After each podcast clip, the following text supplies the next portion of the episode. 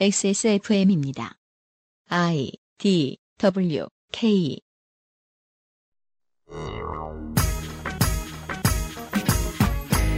그 알실은 출근길, 작업장, 집에서도 많이 듣는 프로그램입니다만은 또한 휴가길의 친구이기도 합니다. 그것은 알기 싫다 2017년 7월의 기획 거의 모든 재난으로부터 살아남는 법 휴가 시즌 편에서 여행과 레저와 관련된 위험으로부터 스스로를 지키는 법을 배워봅시다.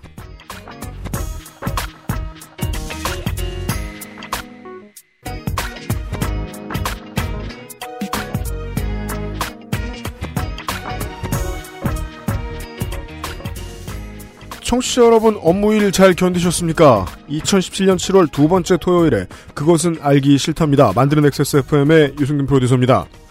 지난달에 에, 기획에 수고를 해주셨던 국방개혁 스타터스 킷에 기- 에, 특별기획 국방, 국방기획 Starter's Kit에 수고를 해주셨던 김광진 의원께 다시 한번 감사 인사를 드리면서 바톤을 그 다음 특별기획으로 넘겨보도록 하겠습니다. 이달에는 거의 모든 재난으로부터 살아남는 법이 드디어 돌아왔습니다. 광고를 듣고 와서요. 잠시 후에 진행을 해 보겠습니다. 정말 내용이 많습니다. 빨리빨리 아, 캐치 못하시면 계속 돌려 들으셔야 할 겁니다. 그것은 알기 싫다는 살아서 집까지 상쾌한 아침 술친구에서 도와주고 있습니다. XSFM입니다. 그거 알아? 박대리가 군뱅이를 먹는다며? 홍보팀 오과장도 군뱅이를 먹는다는데? 우리 회사 유명 애주가는 다 먹네? 군뱅이를 먹는 게 아닙니다. 술친굼을 먹는 겁니다. 한의사가 인정하는 간에 좋은 국산 군뱅이. 거기에 헛개, 강황, 울금까지 애주가들의 핫 아이템이 모두 들어갔습니다. 후기가 좋은 이유가 있습니다. 술친굼! 네이버에 술친굼을 검색하세요. 엑세스몰에서도 만날 수 있습니다. 친구 친구 술친굼. 술친구분 늘 할 말이 많네요. 김상조 독점거래위원장 보고 오라가라 자꾸 하네요. 안녕하십니까. 지금 현재 술친구 홈페이지에서 네. 4 플러스 1 당독 행사를 진행한다고 합니다. 당독 행사를 진행하고 있고요. 그, 4, 4 더하기 1, 뭐야, 그럼 액세스몰에서는 안 하는 모양이에요. 참고하세요. 액세스몰에서는 안 하고요. 제일 싸니까 소개해드려요. 네. 대량으로 구입하실 예정이신 분들은 홈페이지 이용하시는 게 더 좋을 것 같고요. 그런, 그런 것 같아요. 네, 소량으로 구입하실 때는 액세스몰에서. 하셔도 돼요. 그렇습니다. 네. 뭔가 떠리를 하는 느낌이 좀 있는데요. 만약에 뭐 술친구이 사업을 접는다. 그럼 뭐, 저희한테는 안 좋은 일이지만, 여러분께는 당분간은 좋은 일일 수 있습니다.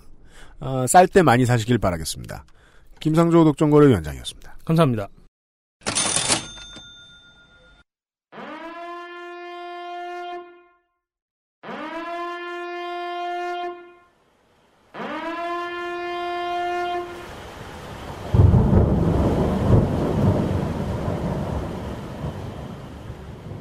DIY 서바이벌 가이드북. 거의 모든 재난으로부터 살아남는 법.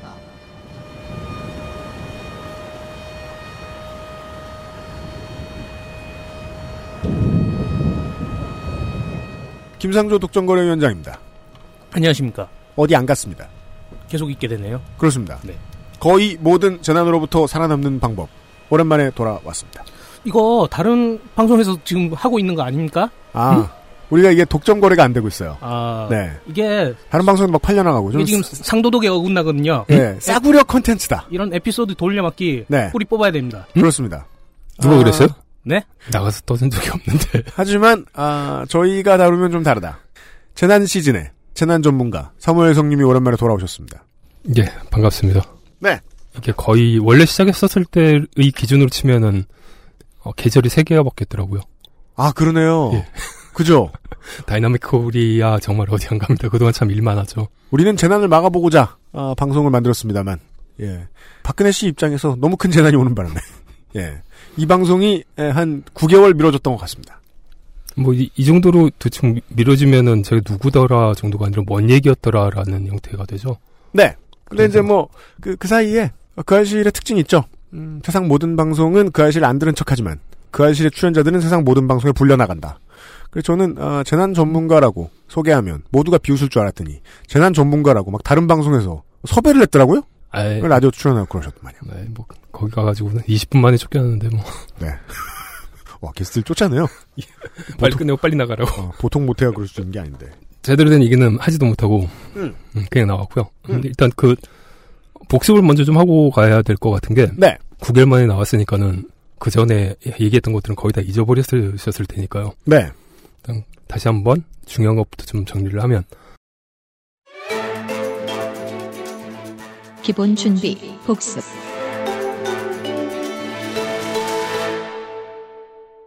첫 번째는 무조건 제일 중요한 것은 생존 배낭의 준비였죠. 음.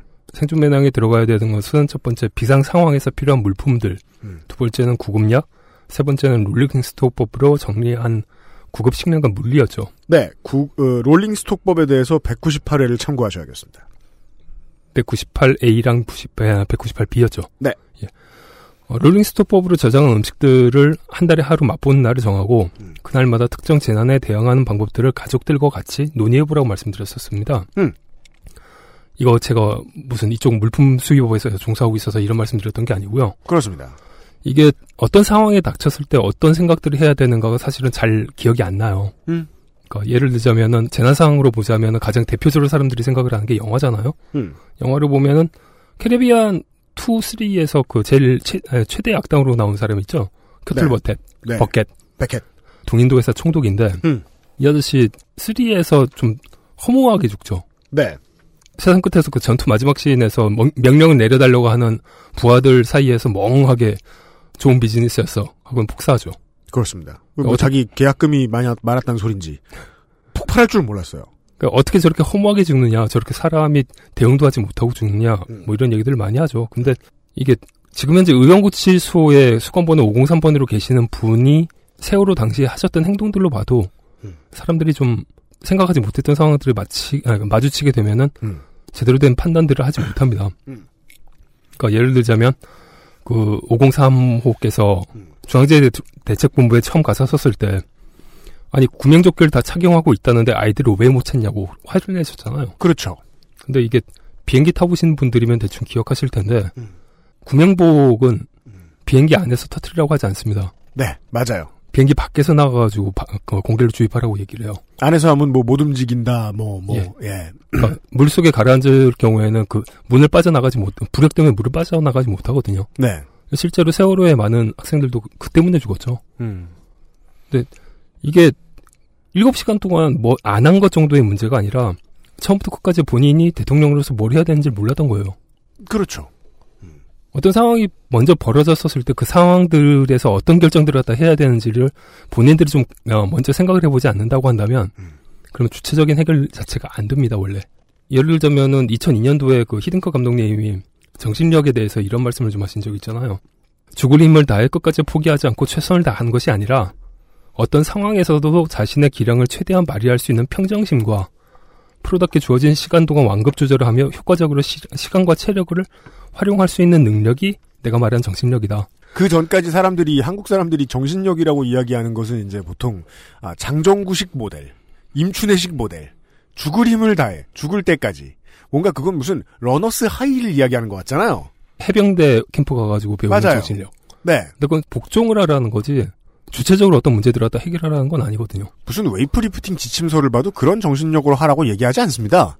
자기의 관절에 대해서, 자기의 관절과 몸 상태에 대해서 자세히 이해하고 훈련을 수행하라 그러지. 그러니까 이게 각각의 상태에 대해서 먼저 좀 생각을 해본다라고 하는 것은 음. 그 상황을 주체적으로 해결하는 힘들이 생긴다는 거예요. 이런 정신력들이 필요한 거죠, 우리는. 음. 또한 가지. 이 페어를 응시하라는 책이 있습니다. 이 폐허를 응시하라. 예. 레베카 솔릿이라는 미국의 대표적 지성이라고 하시는 분이 쓴 책인데 음. 이 책에서는 재난 상황에서 사람들이 어떻게 행동하는가를 여러 가지 사례들을 통해서 분석을 합니다. 네. 그 분석 결과 일반인의 상상하고는 좀 달라요. 음. 실제로 저도 경험을 했던 거고요. 네. 영화 산앤드레스도 역시 좀 망한 필름이었던 걸로 기억하는데 아무튼 아유, 아니에요. 아, 그 아, 한국에서 안 팔렸는데, 미국은 드웨인 존슨이 나오는 영화는 무조건 잘 팔리죠, 요즘은. 일단, 먹고 가나요? 네, 샌안드레아스는, 예, 예, 예, 잘 팔렸죠. 한국에선 많이 안 보셨을 거다. 사람들은 또 GTA인 줄 알고 맞아요. 봤다가 아니 GTA에 GTA가 갈라져요? 재, 재난이 떠 이러면서 이거 보면은 그 이 루팅이라고 하죠. 그 슈퍼마켓이랑 그 마켓들 쳐들어가가지고는 물건 막그 가져가는 것들. 네. 실제 재난 상황에서는 이런 거 별로 안 벌어집니다. 음. 그러니까 어떻게 보면은 1980년대 광주 그리고 우리나라의 작년부터 가을까지 광장을 이랑 좀 비슷해져요. 음. 사람들은 스스로 어, 어떻게 질서들을 갖다 지키려고 하고요. 음. 자신이 가진 것들을 나눕니다. 음. 구물자 공급이 제대로 되- 되지 않는 시간이 어마어마하게 길어지면은 그때 이제 위치 이동이 벌어지죠. 음. 근데 그것도 굉장히 질서정연하게 진행들이 됩니다. 일반적으로는. 네. 그러니까 예를 들자면은 일본 같은 경우에 음. 부부도 각방을 쓰는 게 원칙이잖아요. 그분들은 아, 그래요? 프라이버시가 굉장히 강하죠. 그래요? 예. 부부가 각방을 써요? 예. 어 모르셨나? 예. 어, 몰랐어요. 그 한국 그러니까 일본인과 결혼하신 한국 분들이 제일 이제 처음에 당황을 하는 게 같은 방을 쓴다. 같은 방을 쓰지 않고 각방을 쓴다는 거예요. 부부가 신혼인데도. 오. 음. 그래서 그 한국 분들이 조금 멘붕, 일본인들은 또 이제 한 방을 같이 쓴다는 거에 또 멘붕. 어. 어, 뭐 이런 문화적 차이들이 좀 있는데 획기적인데 한번 try 볼만 할것 어. 같아요. 다문화 특집을 한번 해봐야 되나요? 네, 그니까. 여튼 이분들이 프라이버시가 굉장히 강한데 2011년 동북 대 지진으로 후쿠시마 원자력 발전소가 정지해가지고 원경에 전기가 제한적으로 공급되기 시작했었을 때 음. 가장 많은 트윗이 나왔던 거는 우리 집에서 주무세요라는 메시지였어요. 아. 우리 집 어디니까 여기 와서 주무세요. 우리 집으로 와라. 집에 못 가니까 집에 못 가는 거 아니니까 전철 끊어졌잖냐. 음. 그리고 뭐 올해 영국 같은 경우에 테러가 정말 많았죠. 음. 음. 근데 런던 시민들이나 맨체스터 시민들 같은 경우에는 이 테러가 터질 때마다 먹을 것과 담요를 들고 나왔었어요.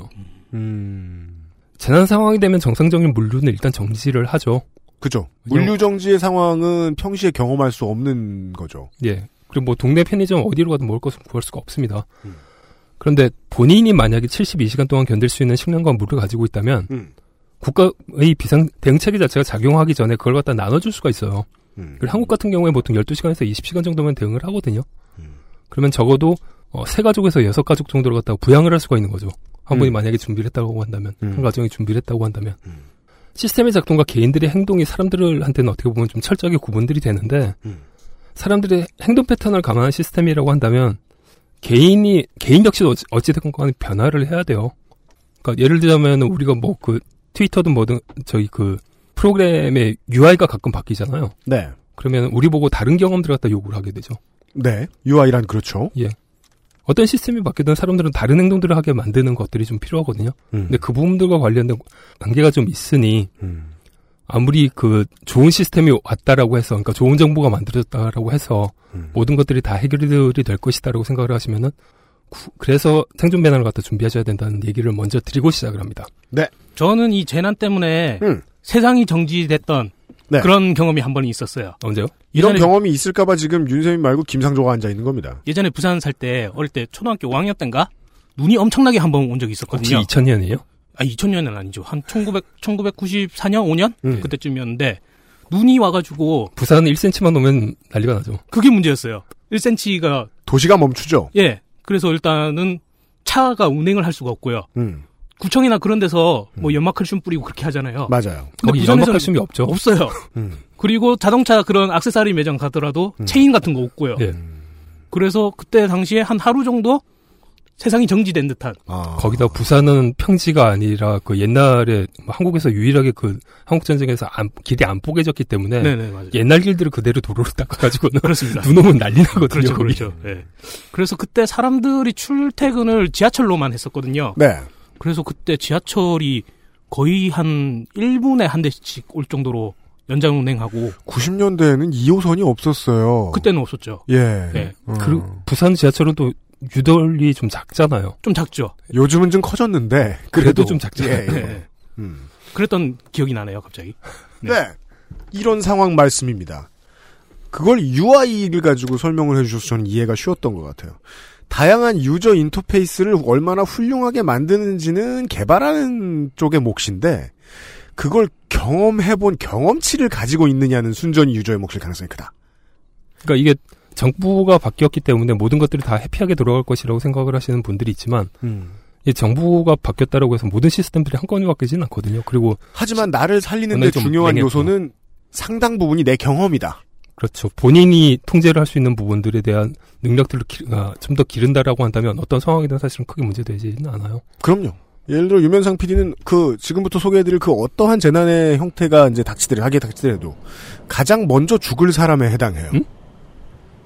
저분이 왜요? 살면서 아무것도 안 했어요.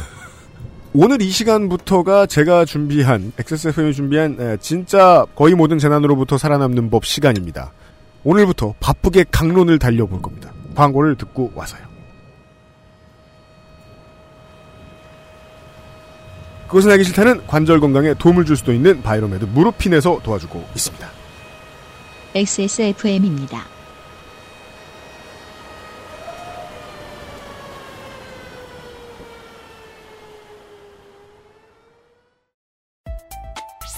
무르피는 관절 및 연골 건강에 도움을 줄 수 있는 건강기능 식품입니다.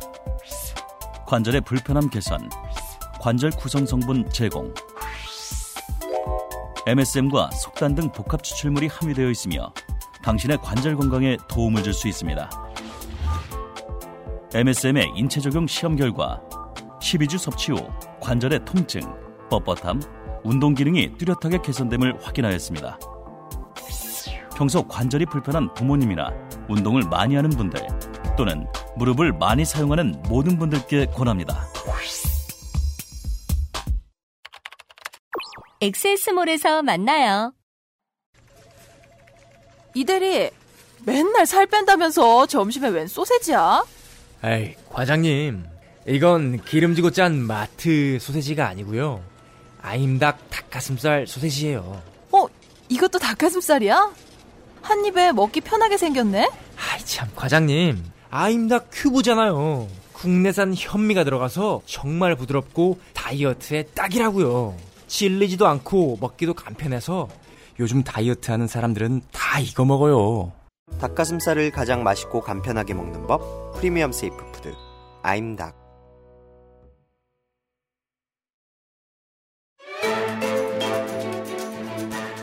산불이 났을 때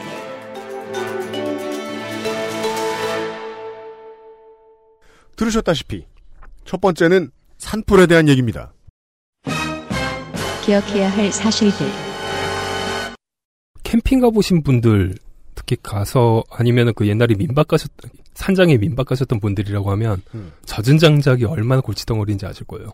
한 번도 안 해봤어요. 불 진짜 안 붙어요. 아니, 불이 안 붙는 정도가 아니라 그냥 나무가 익혀지는 거잖아요. 그러니까 나무가 구워진 다음에 그 예. 다음에 애가 그 그 나무 마디마디. 사이에서 기포가 뽀글뽀글뽀글 하면서 아. 그냥 물이 끓어요. 쓸 수 없는 거네요, 그냥. 네. 음. 그런데 산불은 이 살아있는 나무가 타는 거거든요. 그렇죠. 네. 그러니까 그거는 얼마나 그 엄청난 열기에 사실은 이 나무들이 있는지를 보여주는 거죠. 어, 그렇구나. 음. 그러니까 우리가 사실은 그냥 산불이라고 하면은 아, 나무가 탔네라고 하는 거지만 네. 이거 어마어마한 규모의 불인 겁니다. 그러니까 사실은 굉장히 큰 재난이에요. 음. 그러니까 뭐 얼마 전에 포르투갈 산불에서 64명이 목숨을 잃었다고 하는데 네. 그건 포르투갈이 후진국이라서 그런 게 아니에요. 그 나라 그래도 EU 그 가입국이고 음. 경제 상태 괜찮은 편이거든요. 근데 불의 규모가 워낙에 커서 그랬던 거죠. 음. 뭐 우리도 실제로 2005년도에 강원도 양양에서 산불로 보물 479호 낙산사 동종이 흔적도 없이 녹아버렸죠. 네. 그렇죠. 그렇습니다. 그런데 이 어마어마한 재앙의 33%는 사람 때문에 벌어집니다. 음. 인터넷 이 사실은 문제가 옛날 데이터들이 version up이 안 된다는 것들이 좀 있잖아요. 검색을 해보면은. 검색하면 옛날 것들이. 예. 음. 그래서 이제 나오는 것들 중에 하나가 산불 진압은 지방 산림청 소관이기 때문에 119로 신고를 했더니만은 엉뚱한 대답을 하더라. 라는 얘기들이 굉장히 좀 많이 있는데요. 음. 음. 요즘은 119 상황실에서 봤습니다. 아, 바뀌었군요. 사람들이 실제로 기억을 하지 못하지 않느냐라고 해가지고는 119 상황실에서 받아가지고는 그 산림청으로 넘깁니다. 음. 아, 물론 산림청의 중앙산불 대- 대책본부로 전화를 해도 되긴 되는데 아, 번호 선은 042481에 4119에 예. 다신 걸 하라고. 그래서도 되는데 이거 네. 기억 못 하시잖아요. 그니까요. 예. 기억하지 어. 못할 것 같으면 기억 안 하시는 게 좋죠. 알겠습니다. 쓸데없이 섬세했네요. 사전 대비. 산행시에는 도시락과 충분한 식수를 준비를 하셔야 됩니다. 일단 불을 만들 일을 아예 원천적으로 봉쇄를 시켜야 됩니다. 아, 식수란 음. 그런 의미. 예. 아, 그리고, 아. 그니까 저는 참 산을 싫어해서 음? 이 경험이 없는데, 지금도 일요일에 우리는 뭐 수도권에 있으니까 그 서울 끄트머리에 있는 산들 올라가면 거기서 불판 들고 올라가시는 어르신들이 많죠. 많나 보더라고요. 예, 많아요. 그리고 어. 그 내려오셔가지고 막걸리 한 잔 하시면 괜찮은데 올라가실 때 막걸리 한 잔 하시는 분들이 또 있죠. 야영은 반드시 지정된 야영장에서 하셔야 됩니다. 음. 아무 곳에나 비박하시면 안 됩니다. 이거 그 산 좀 타신다고 하는 분들이 제일 많이 어기는 겁니다. 음. 아무 데서나 자면 뭐가 위험할까요? 예측할 수 없는 일들이 너무 많아요. 그러니까 그 계곡 형태의 곳이라고 한다면 물이 조금만 불어나도 금방 아, 네, 그건. 뭐 산불 가는 무관하군요. 네. 네. 그리고 뭐 산불 같은 경우에는 정말 어디서 날라올지 모르는 상태가 되는데 음. 전혀 대응을 할 수가 없죠. 그리고 불을 낼 수가 있다는 게 제일 큰 문제고요. 네. 쓰레기는 반드시 들고 내려가서 해야 돼요. 그리고 산불의 8% 정도는 산에서 쓰레기를 태우다가 발생을 한다고 합니다. 산에서 쓰레기를 그냥 버리는 것도 이상한데 그 버린 쓰레기를 태우는 이유는 뭘까요? 아, 처리하기 귀찮으니까 그렇죠. 아, 그 차라리, 차라리 그냥 버리고 가라. 그걸 권하는 건 아니지만 태우긴 왜 태워요? 들고 내려가야 되는데 즐겁나? 모르겠습니다. 어. 산불의 8% 정도는 이렇게 좀 어처구니 없는 일로 발생들이 됩니다. 음. 알겠습니다. 이렇게 하세요. 산불이 난 것을 보셨으면 음. 난 위치와 산불의 상태를 119에 바로 알리셔야 됩니다. 위치를 어떻게 알죠? 등산로에는 그 위치 표지석들이 기본적으로 다 있어요. 네. 그 위치 표지석을 기억하지 못하시면 음. 119 신고를 할 때 문자나 이미지로도 보낼 수가 있거든요. 아. 그러니까 구글 지도를 열어셔서 음. 지금 현재 위치 산등성이 보이는 수준과 지금 현재 제일 크게 잡은 화면 두 개 정도로 갖다 보내주면 어딘지 확인들이 되죠. 아, 이젠 그게 되는군요. 그렇죠. 음. 그리고 이게 좀 중요한데 나무에 불이 붙었으면 음. 일단 대피하셔야 되고요. 나무에 불이 붙지 않았으면 진화를 직접 시도하실 수 있습니다. 나무에 불이 붙었으면 대피를 해야 되는 상황인 거예요? 그러니까 아까도 그 젖은 나 장작이 얼마나 불이 잘 안 붙는지를 말씀을 드렸었잖아요. 네. 이미 손 쓸 수 없는 상황이라는 거죠. 근데 음. 이게 사- 살아있는 나무에 불이 붙었다고 하면 예. 솔선수 있는 상황이 아니에요. 이건 그 소화기 갖고도 안 돼요. 개인적으로는. 음. 나무 하나만 불이 붙어도 그냥 그렇게 된 거다라고 보고 도망가야 된다. 예. 나무에 불이 옮겨 붙기 시작한 상태라면 연소가 가능한 가스가 나오고 있다는 얘기거든요. 어. 음. 원래 그 연소가 된다는 거는 기화된 상태에서 이제 불이 붙는 거잖아요. 그럼 그 근처에서 난리 치면 질식돼서 가겠네요. 그 다음부터는 이제 대피를 해야 되는데 대피 기준은 지금 현재 위치가 제일 중요합니다. 음. 산불은 기본적으로 불이 난 곳에서 위로 올라갑니다. 밑으로 안 내려가요. 아, 그래요? 예. 예. 그렇기 때문에 산이 어, 산불이 났으면은 불이 난 곳보다 아래 방향이 기본적으로 방향이고요. 주요 음. 표출된 대피 방향이고요. 네, 두 번째는 탈 것이 적은 지역이 이제 대피지가 되겠죠. 타지 않는 것이 많은 곳. 그러니까 도로, 큰 바위 뭐 이런 것들이 있어가지고는 음. 불에 탈 만한 것들, 나무나 마른 숯불 같은 것이 없는 쪽으로 이동을 해야 됩니다. 나무보다 풀떼기가 더 잘 옮겨 붙겠네요. 어, 풀 같은 경우는 좀 달라요. 그 그냥 슉 하고 지나가기 때문에 거꾸로 좀 나올 수도 있어요. 그러니까 화전 일구듯 흙이 완전히 타가지고 흙이 음. 완전히 드러난 지역들 같은 경우는 거꾸로 안전합니다. 아, 네네네. 근데 이게 그 산행을 좀 자주 하시는 분들이 아니라고 한다면 저게 흙인지 낙엽인지 구분도 사실 잘 안 돼요. 음. 그러니까는 이쪽으로는 어, 가능한 한 좀 이제 아시는 분들에게 얘기 되어린 거고 음. 가능한 한 안 탈 것들로 움직이시는 게 정답입니다. 알겠습니다. 그 다음에 근처에 개울이 있으면 수건이나 겉옷에 어, 물을 충분히 적셔가지고 음. 코와 입을 막고는 대피를 해야 됩니다. 아. 유독 것은 어찌됐건 간에 문제가 되거든요. 물이 보이면 물을 써가면서 움직여라. 등산객이었으면은 여기까지가 이제 대- 일반적인 대피 방법들이 되고요. 음. 그리고 산에 살고 계시는 주민들이라고 한다면 사실은 민방위 훈련들은 대체로 이 산불과 관련된 부분들을 하세요. 그래서 아. 알고 계시니까는 넘어가도 되긴 나- 되는데 음. 뭐 혹시 은퇴하신 다음에 전원주택 짓고 막 이렇게 들어가신 아, 분들이 처음 있을 수 왔어. 있으니까 그분들을 위해서 좀 정리를 해드리면 네. 산불이 마을로 옮겨 붙고 있다면 탈만한 물질들을 갖다 몽땅 다 산불이 번지는 반대 방향으로 갖다 놓고 음. 계속 물을 뿌려야 됩니다. 대피 명령이 있을 때까지. 음. 대피령이 발령이 되면은 이웃집에 사람이 있는지를 확인하고 데리고 나가야 되고요. 음. 산불이 마을로 오고 있다는 소식이 들리면 가축은 즉시 다른 마을로 먼저 옮겨놔야 됩니다. 동물들을 딴 데 일단 짱박아 놓고 돌아와서. 예. 어, 예, 예. 마을 입구부터 불이 나는 곳까지 소방차 진입이 쉽도록 그 근처에 차들을 갖다 몽땅 다 치워놔야 되는 건 물론이고요. 음. 그리고 불길이 언덕을 넘어갈 수 있는 아, 차 빼라. 그게, 그 생각하기 힘들어요. 차 빼는 거. 맞아. 이게 차가 또 불이 붙으면 대박이죠. 그러니까 이게 그런 일이 이미 생기고 나서 뭐 저 산을 따라서 불이 번지고 있는데 예. 거기에서 내가 물건 옮기고 동물 옮기고 막 식구들 깨우고 뭐 이런 거 저런 거 막 하고 있다가 차를 늦게 뺐어. 극한으로 당황한 상황에서 소방차에서 차 빼라고 이랬을 때. 그거보다 연소돼 버릴 가능성들도 있죠. 아 차가 타고 있거나. 예. 아, 차가 타면 그때 소방차가 들어갈 수 있겠네요. 아 들어가면 안 되는구나. 예. 그리고 이 산불은 부- 어, 불의 규모가 워낙에 크기 때문에 음. 불이 봉우리로 막 날아다녀요. 불이 날아다닌다. 예. 이 기화돼 가지고는 쭉 불이 올라갔다가 다시 사- 다른 산 쪽으로 떨어져요. 한 번도 눈으로 본 적은 없어요. 그러니까 불 규모가 워낙에 어마어마하기 때문에 음. 사- 상상을 사실은 할 수가 없잖아요. 이쪽 산에서 저쪽 산으로 불이 날아갈 거라고. 그렇죠. 근데 불이 날아가요. 이러면은 대피 장소를 다른 데로 바꿔서 줍니다, 보통. 후퇴해야 되는군요. 예, 관계기관 공무원들한테 지금 어디로 가야 되냐고 다시 한번 확인을 하고 음. 대피소 위치를 다시 확인받아야 됩니다. 아, 그 정도의 일을 하셔야 되겠습니다. 근데 저희 지금 우리가 지금 이게 첫 번째 이야기를 하고 있는데 그냥 방송으로 들으면 다 할 수 있을 것 같거든요. 불이 위에 나 있어. 아래를 보고 그냥 아랫길로 따라 내려가. 근데 다 내려왔더니 이미 거기가 타고 있어. 그랬다면 이제 실패. 그러니까 그거가 사람이 음. 그 이, 이 익사하게 되면 네. 그러니까 물 속에 잠겨가지고 이제 굉장히 고통스러우면 일반적으로 하는 본능적인 행위가 음. 뭐든지 잡고 밑으로 끄는 거예요.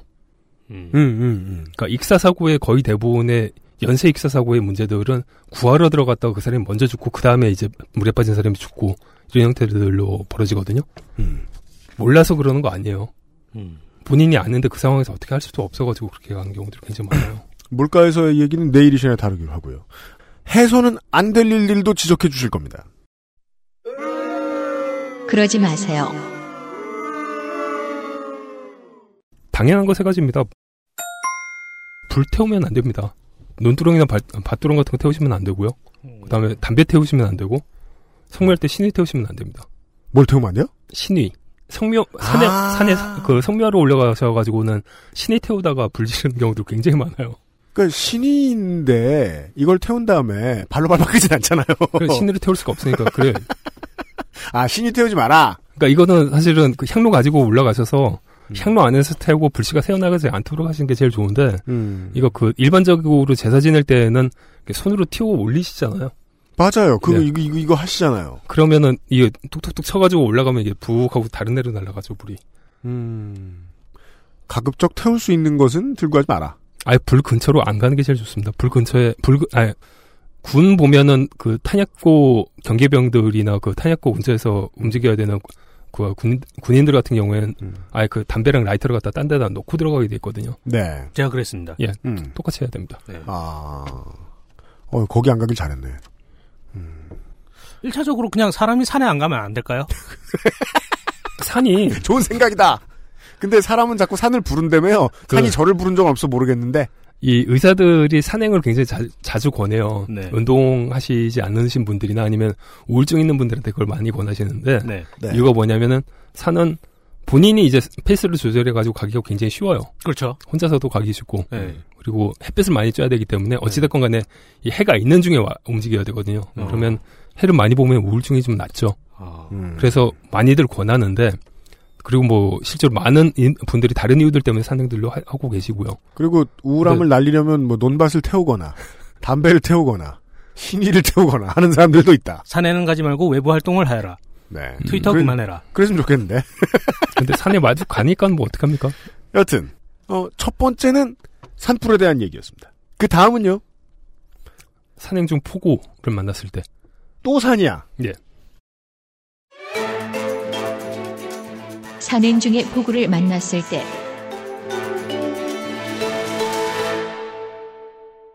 이게 좀 어떻게 설명을 해야 될지가 좀 난감한 부분인데 네. 제가 좀 히말라야 고산지대에서 왔다 갔다 했거든요. 그냥 거기 사신 거 아니에요? 예, 그 동네에서 살았죠. 네. 왔다 갔다 하다 보면은 뭐 그 아주 큰 산을 갖다 오르고 있다라는 생각보다는 음. 그냥 북한산 중급자 코스를 좀 내가 오, 오래 걷고 있구나. 아. 라는 생각밖에 사실 안 들어요. 산에 너무 익숙해진다면 산의 규모라고 하는 게 사실 사람들이 히말라야라고 하면 어마어마한 산들을 생각을 하는데 트레킹하는 코스들도 사실은 북한산 중급자 코스를 하루 6시간 동안 한 14박 15일 정도 걷는 거예요. 그럼 북한산 중국 코스가 아니잖아요. 북한산 14개잖아요. 아, 북한산 중급자 코스는 근데 사람들이 굉장히 우습게 보고 가잖아요. 아, 네. 그러니까 그게 거꾸로 우습지 않다라고 말씀드린 겁니다, 지금. 근데 이게 이게 14일을 만약에 아 물론 물론 모두가 우리 모두가 산에 올라간다고 히말라야를 가지는 않지만 여튼 북한산이라도 갔어요. 보통 뭐 초보자들 뭐 왔다 갔다 하는데 뭐 한나절 걸린다 치자고요. 예. 비가 많이 온다. 한 아, 근데 이게 3시간 올라왔는데. 기억해야 할 사실들 그 산이 예. 기후변화가 굉장히 심해요. 음. 조금 겉대 보고 있다 보면 갑자기 해, 가 굉장히 강하다가 어느 순간에 갑자기 비가 오거나 이런 경우 굉장히 많아요. 아, 저도 비슷한 일을 한번 겪어본 적이 있어요. 뭡니까? 제가 스무 살 때 친구들하고 같이 계곡에 놀러 갔다가 음. 잘 놀다가 갑자기 저녁 때인가 기분이 좀 되게 안 좋은 거예요. 네. 그래서 그냥 친구들은 하룻밤 자고 가자 했는데 제가 그냥 억지로 데리고 내려온 거죠. 음. 근데 그날 저녁 갑자기 비가 쏟아져가지고 음. 계곡이 난리가 났겠죠. 네. 그래서 음. 한 시간도 안 걸려고. 제가 있던 그곳에서 지금 119 구급대원들이 가서 아. 구조를 하고 있던 그 아. 장면을 뉴스로 제가 확인을 했죠. 그날 밤에. 국민안전처 재난연가, 그러니까 국민안전처가 좀 이상한 직더리들을 좀 많이 하는 게 음. 이상한 그 통계 자료들을 좀 많이 냈어요. 음. 그들 중에 하나가 뭐냐면 2011년부터 2015년까지 등산 사고가 얼마가 있었고 얼마가 죽었다는 것 갖다 통계를 냈거든요. 음. 여기서 3만 3,139건의 등산 사고가 있었고 486명이 목숨을 잃었다고 합니다. 5년간 486명, 예. 연 100명이 등산 사고로 한국에선 죽었다. 예. 그런데 좀 재미있는 다른 통계를 들면 음. 에베레스트를 사람들이 오르기 시작했던 게 1921년이거든요. 네. 그때부터 2016년까지 작년까지 총 죽은 사망자가 282명입니다. 95년간 280명이 사망을 했다. 예. 그러니까 1년에 한 2.9명 정도 죽은 거예요. 한국 산에서 죽는 사람이 30 몇 배가 넘어요? 한 34배 정도 되죠. 네. 이거는 좀 여러 가지 이유들이 좀 있어요. 뭐 기본적으로 안전수칙들 자체를 갖다 지키지 않아서 발생들이 되는 문제들도 있고, 음. 뭐 다른 문제들이 여러 가지가 좀 있어요. 그 저는 뭐 한국의 산은 올라가서 뭘 하시는지는 제가 좀 모르진 않기 때문에 저러다 죽지 하는 생각이 들 때도 많이 있습니다만 히말라야에서는 왜 그렇게 사망 사고가 없는지가 신기할 지경이네요. 아 근데 네팔 정부는 지금 이것도 많이 늘어났다라고 특별한 특별한 정책을 갖다 펴야 된다라고 난리를 치고 있는데요. 어, 심지어 그 한국에서는 지하철 타고 동네 사람들이 이제 올라왔다 하잖아요. 교육도 못 받고 그렇다고 뭐 네팔이 나을 것 같지도 않은 게 네팔은 전 세계에서 온 관광객들이 다 오잖아요. 예. 관광객들은 사고 비율이 더 많잖아요. 높잖아요, 언제나. 근데도 훨씬 사고는 적다. 히말라야에서 가장 큰 사고들이 뭐냐면 음. 그 나이 60 넘어가신 미국 아저씨들이 특히 미국 아저씨들이 이제 자주 하시는데 왜 특히 예, 뭘 하시는데? 해발 5,000m 넘어갔으면 자기의 이 건강함을 자랑을 할 수 있다고 사진을 찍어요. 네. 사진을 찍는 건 좋은데 그때 이제 시가를 묻히죠. 시가를 문다. 해발 5천에서 시가를 한번 물으면 일산화탄소가 한번 쭉 빨려 들어오면서 네. 사람이 순식간에 뇌졸중의 아. 경험을 갖다가 하게 되죠. 그냥 푹 쓰러져가지고 바로 이제 헬기 불려서 내려가야 돼요. 그런 아이씨가 쓰러지면 그 포터가 혼자 들고 내려올 수도 없고 헬기가 올라와야 된다. 그렇죠. 이제 그, 수- 그 순간에 이제 그 병원비로 한 700에서 1000 정도로 갖다 쓰시게 되죠. 보통. 음. 그것도 그나마 동행이 있어야지 구해낼 수 있는 거 아닌가요? 아니 원래 그 동행인이 없으면 못 올라가요. 아 그래요? 예. 아 셀파. 어. 포터가 있어야지 올라가요. 포터와 예. 가이드가 있어야지 올라가요. 예. 아. 그러니까 그런 사고들이 워낙에 많으니까 그렇게 음. 대응들을 하는 거죠. 음. 근데 담배를 못 피게 하는데도 네. 꼭 뭡니다 미국 아저씨들은. 음. 그건 뭐 우- 우리나라 아저씨들도 그럴 것 같아요. 씨가 안 팔아서 그렇지. 네. 다른 건 많이 무세요. 도라지를 물고. 사전에 무슨 대비를 해야 되는지 보죠. 사전 대비 해발 1500m 안쪽인 한국의 국립공원들도 날씨 변화는 사실은 히말라야 못지 않습니다. 음. 봄, 가을에 갑자기 눈이 막 내리기도 하고요. 음. 기온이 영하로 떨어지기도 합니다. 음. 여름에는 갑자기 집중호우가 내리기도 하고요. 아까 그 김상조 독점거래 위원장. 독점거래 위원장님 말께서 말씀하셨듯이 아니 이건 뭐 굳이 국립공원까지 안 가도 되고 군대 가서도 그렇게 그럴 수 있잖아요. 아, 네, 그건 맞아요. 행군하다가 음. 3월 맞아요, 중순에 맞아요. 제설 작업하고 어. 네, 맞아요, 맞아요. 한나절 정도 걷는 등산 코스라고 하더라도 챙기셔야 될 건 다 챙겨야 돼요. 음. 그 챙겨야 될 게 뭐냐? 방수가 되고 방풍이 되는 자켓, 방수포가 달려 있는 배낭. 이거 그 이 씌울 수 있는 거 배낭. 아, 방수포가 하긴 정말 전 산을 모르는군요.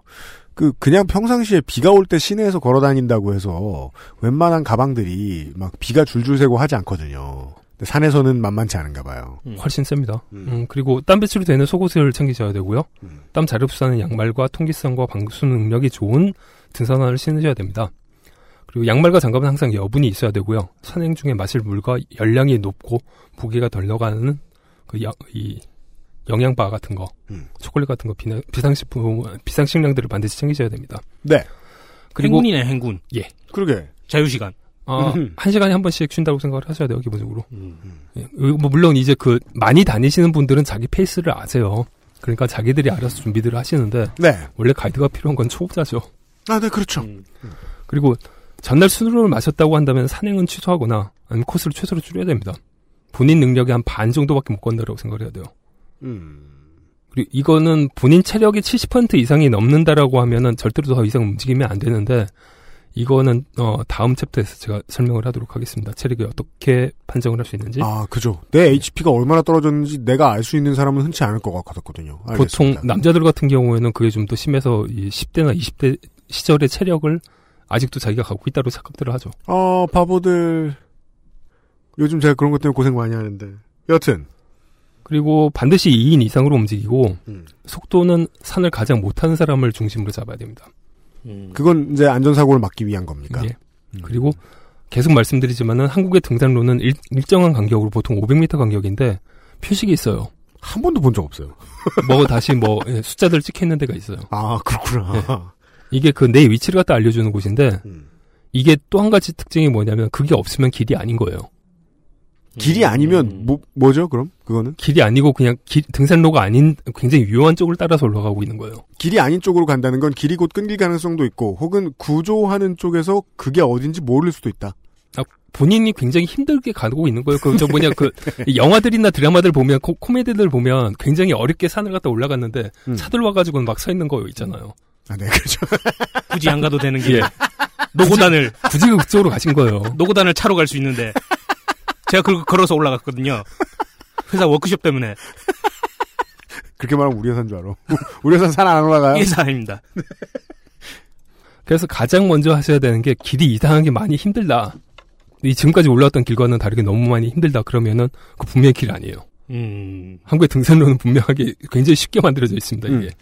그리고 그 등산로들은 하루에 8시간 이상 걷지 않아도 되는 형태들로 만들어져 있어요. 아, 그렇게 개발했다? 예. 네. 비가 내리기 시작하면 바로 이제 방수 자켓 꺼내갖고 입으셔야 되고요. 바람 바로? 불면은, 예. 바람 불면은 방풍 자켓 입으셔야 되고요. 체온 보존입니까? 예. 예. 왜냐면 저, 저체온증은 사실은 생각보다 굉장히 위험하고요. 저체온증은 정말 장사가 없는 것 같아요. 금방, 그, 금방 사람이 뭐 무기력증에 빠지게 돼요. 네. 어, 목표 지점은 대피소로 잡으셔야 되고요. 대피소. 이 산은 기본적으로 체력 소모도 굉장히 좀 심하다는 것들을 감안을 하셔야 돼요. 음. 기본적으로 서늘한 느낌 있잖아요. 맞아. 산, 산, 가. 난 그게 너무 싫어. 그래서 안 갈라 그래. 그리고 양말을 계속 갈아 신어야 되는데, 양말을 계속 갈아 신어라. 예. 이게 왜냐하면 땀이 흡수가 되는 문제도 있지만, 음. 마른 양말을 신고 있으면 이게 충격이 흡수가 되거든요. 음. 음. 발의 통증이 좀 덜해지죠. 네. 근데 계속 젖어 있으면 충격이 그대로 전달이 됩니다. 음. 아, 다이 생각은 젖는 한 번도 안 해봤네요. 양말의 쿠셔닝은 젖으면 사라진다. 음. 아니 이게 그 좀 심각한 문제가 되는 게 발이 부어오르기 시작을 해요. 굉장히 심하게. 그, 농구 많이 하면 겪는 일이긴 한데. 자전거 많이 타셔도 겪을 수 있죠. 네. 어, 등산할 때는 더 심하다. 음. 이거 완전 직접적으로 충격이 가해지니까 그런 거고요. 네. 그리고 야영지는 계속 말씀드리지만은 야영장에서만 해야 됩니다. 음. 이거 뭐 새벽에 폭우로 떨어 내려갈 수 있는 곳에 얼마든지 좀 잡을 수가 있거든요. 음. 산사 아, 주 가벼운 산사태가 날 수도 있고요. 그, 돌몇 야영장. 개 떨어져도 뭐 텐트는 큰일 나죠. 야영장도 그 몇 군데 이제 저는 그냥 구경만 해봤어요. 야영장을 보면서 왜 굳이 저기 있자? 저는 이런 생각을 하는 사람이니까. 근데 보고 있으면 거기도 계곡 근처 막 이러니까 거기도 물 불어나면 위험하겠는데 이렇게 생각은 하지만 거기는 중요한 건 옆에 사무소가 바로 있고 음. 대응을 예. 빨리 해주죠. 예 심지어 막 전기 시설 같은 것도 막 돼 있고 막 이렇잖아요. 대비는 빨리 되는 곳이니까 음. 오피셜한 장소라는 건. 그게 이제 사실은 또 뭐냐 그 아이들을 데리고 가는 아빠들의 뭐 로망 버킷리스트에 들어가는 모양이더라고요. 아 그러니까요. 데리고 아, 가는 이 저게 참 싫어 그런 거. 등산로는 물론 야영장에 이르기까지 지정된 곳으로만 다니시면 사실 큰 일이 벌어질 수는 없어요. 음. 그리고 응급 상황이 발생했을 때 국립공원 관리공단의 ranger들이나 119 구급대의 도움들은 되게 쉽게 받을 수 있거든요, 사실. 자주 출동하겠죠. 예. 그리고 모든 사고는 사실 좀 방심하기 때문에 발생들이 된다는 것들을 기억을 하고 가시면 네. 큰 일은 있을 수 없습니다. 그리고 사- 최근에 이제 좀 증가하고 있는 일들인데 음. selfie 시- 찍으시다가 좀 독특한 selfie들을 찍으시다가 추락사고 하시는 경우들이 굉장히 많답니다. 오. 그리고 과한 자신감으로 막 산에서 점프하다가 착지 실수하시는 경우들도 점을 많더라고요. 왜? 이거 좀 그 기본적으로 산은 그 30년께 잠깐 문안 인사드리고 지나간다는 마음가짐 가지고 올라가야 되는 데지 그 덤비는 데 아닙니다. 알겠습니다. 해야 할 일과 하지 않을 일들을 좀 정리해 보겠습니다. 이렇게 하세요. 반복하지만은 산행의 기준은 페이스는 가장 못, 올라가, 못 올라가는 사람이 페이스의 기준으로 삼으셔야 됩니다. 음. 이게 가장 빨리 올라갈 수 있는 방법이에요, 거꾸로. 음. 야영은 계속 반복하지만 정해진 곳에서만 하시고요. 그리고 나쁜 것은 그러지 마세요. 혼자 산에 가는 겁니다. 그러니까 지금- 산에 혼자 간다. 예. 등산 경험이 많은 사람들도 혼자 산에 가시는 경우는 좀 드뭅니다. 근데 사실 초보자들이 이걸 많이 하시죠. 음. 그리고 산에서 술 마시는 거는 절대로 하시면 안 됩니다. 이게 이제 그 한국에 등산을 많이 하시는 분들에게는 서로 상충되는 가치 아니에요. 어, 보통 혼자 위스키, 가면 안 돼서 여럿이 왔는데 술을 먹지 말라니 이게 무슨 소리야? 위스키나 뭐 들고 가시는 병들이 따로 있죠. 위스키도 들고 가요? 예, 그 이 군용 저 야영용 위스키 저게 있어요. 아. 케이스가 있는데 근데 그거 진짜 큰일 납니다. 제가 그 나쁜 짓을 한 걸 고백을 해보죠. 수년 전에 말이에요. 그 팩으로 된 소주를 어, 야구장에 반입한 적이 있습니다. 네. 그 왜냐면 그 저 병 들어있나 검사해 보거든요. 아, 예. 그 팩을 챙겨가면 안, 안 걸려서 지금은 안 그러는데요. 근데 이제 계산할 때 슈퍼 저 사장님이 물어보시더라고요. 등산 가냐고. 전 너무 놀란 거예요. 이걸 등산 가는 사람들이 사는 거구나. 난 대체. 팩소주가 왜 개발됐나 했더니 등산 갈 때 가져가려고 아예 이렇게 개발이 됐는지도 모르겠다. 거의 이건 조장을 하는 거잖아요. 안전사고를. 여튼 산에서 술을 먹으면 안 된다. 아, 산에 좀 안 가면 안 될까요? 그냥. 저희의 중요한 견해는 이겁니다. 산에 좀 안 가면 안 되냐? 하지만 예 산은 좋다니까요. 뭐 사람들이 휴가철로 가, 휴가철에 가게 되는 게 산 아니면 바다 아니면 강이잖아요. 그렇죠. 근데 강은 사실은 요즘 그 녹조라 때 이후로는 잘 안 가고 네. 그럼 이제 선택지가 계곡이랑 그러게요. 지금 생각을 해봤는데 바다밖에 없는데 산, 강, 바다인데 가서 안전한 곳은 없네요. 안전한 곳은 에어컨 바람이 나오는. 그렇습니다. 본인 집. 안 전한 놀이터도 안전하지 않고 말이죠. 우리 집 밖으로 나가는 건 항상 위험해요. 예. 산을 이렇게 조심하시고요. 산에 대한 얘기를 조금 더 광고를 듣고 해보겠습니다. 그것은 알기 싫다는 한국에서 처음 만나는 반값 생리대 29데이즈에서 도와주고 있습니다. XSFM입니다.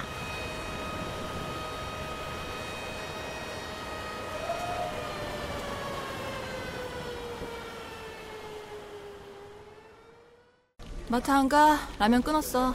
넌 마트를 라면만 사러 가? 아, 나 이제 그것도 안 써. 얇다고 광고해서 샀더니 진짜 얇기만 하잖아. 누가 개발을 모르는 줄 아나? 기술이 있으면서 왜 그래? 장난치지 마라. 한국에서 처음 만나는 반값 생리대. 29 days. 산에서 조난을 당했을 때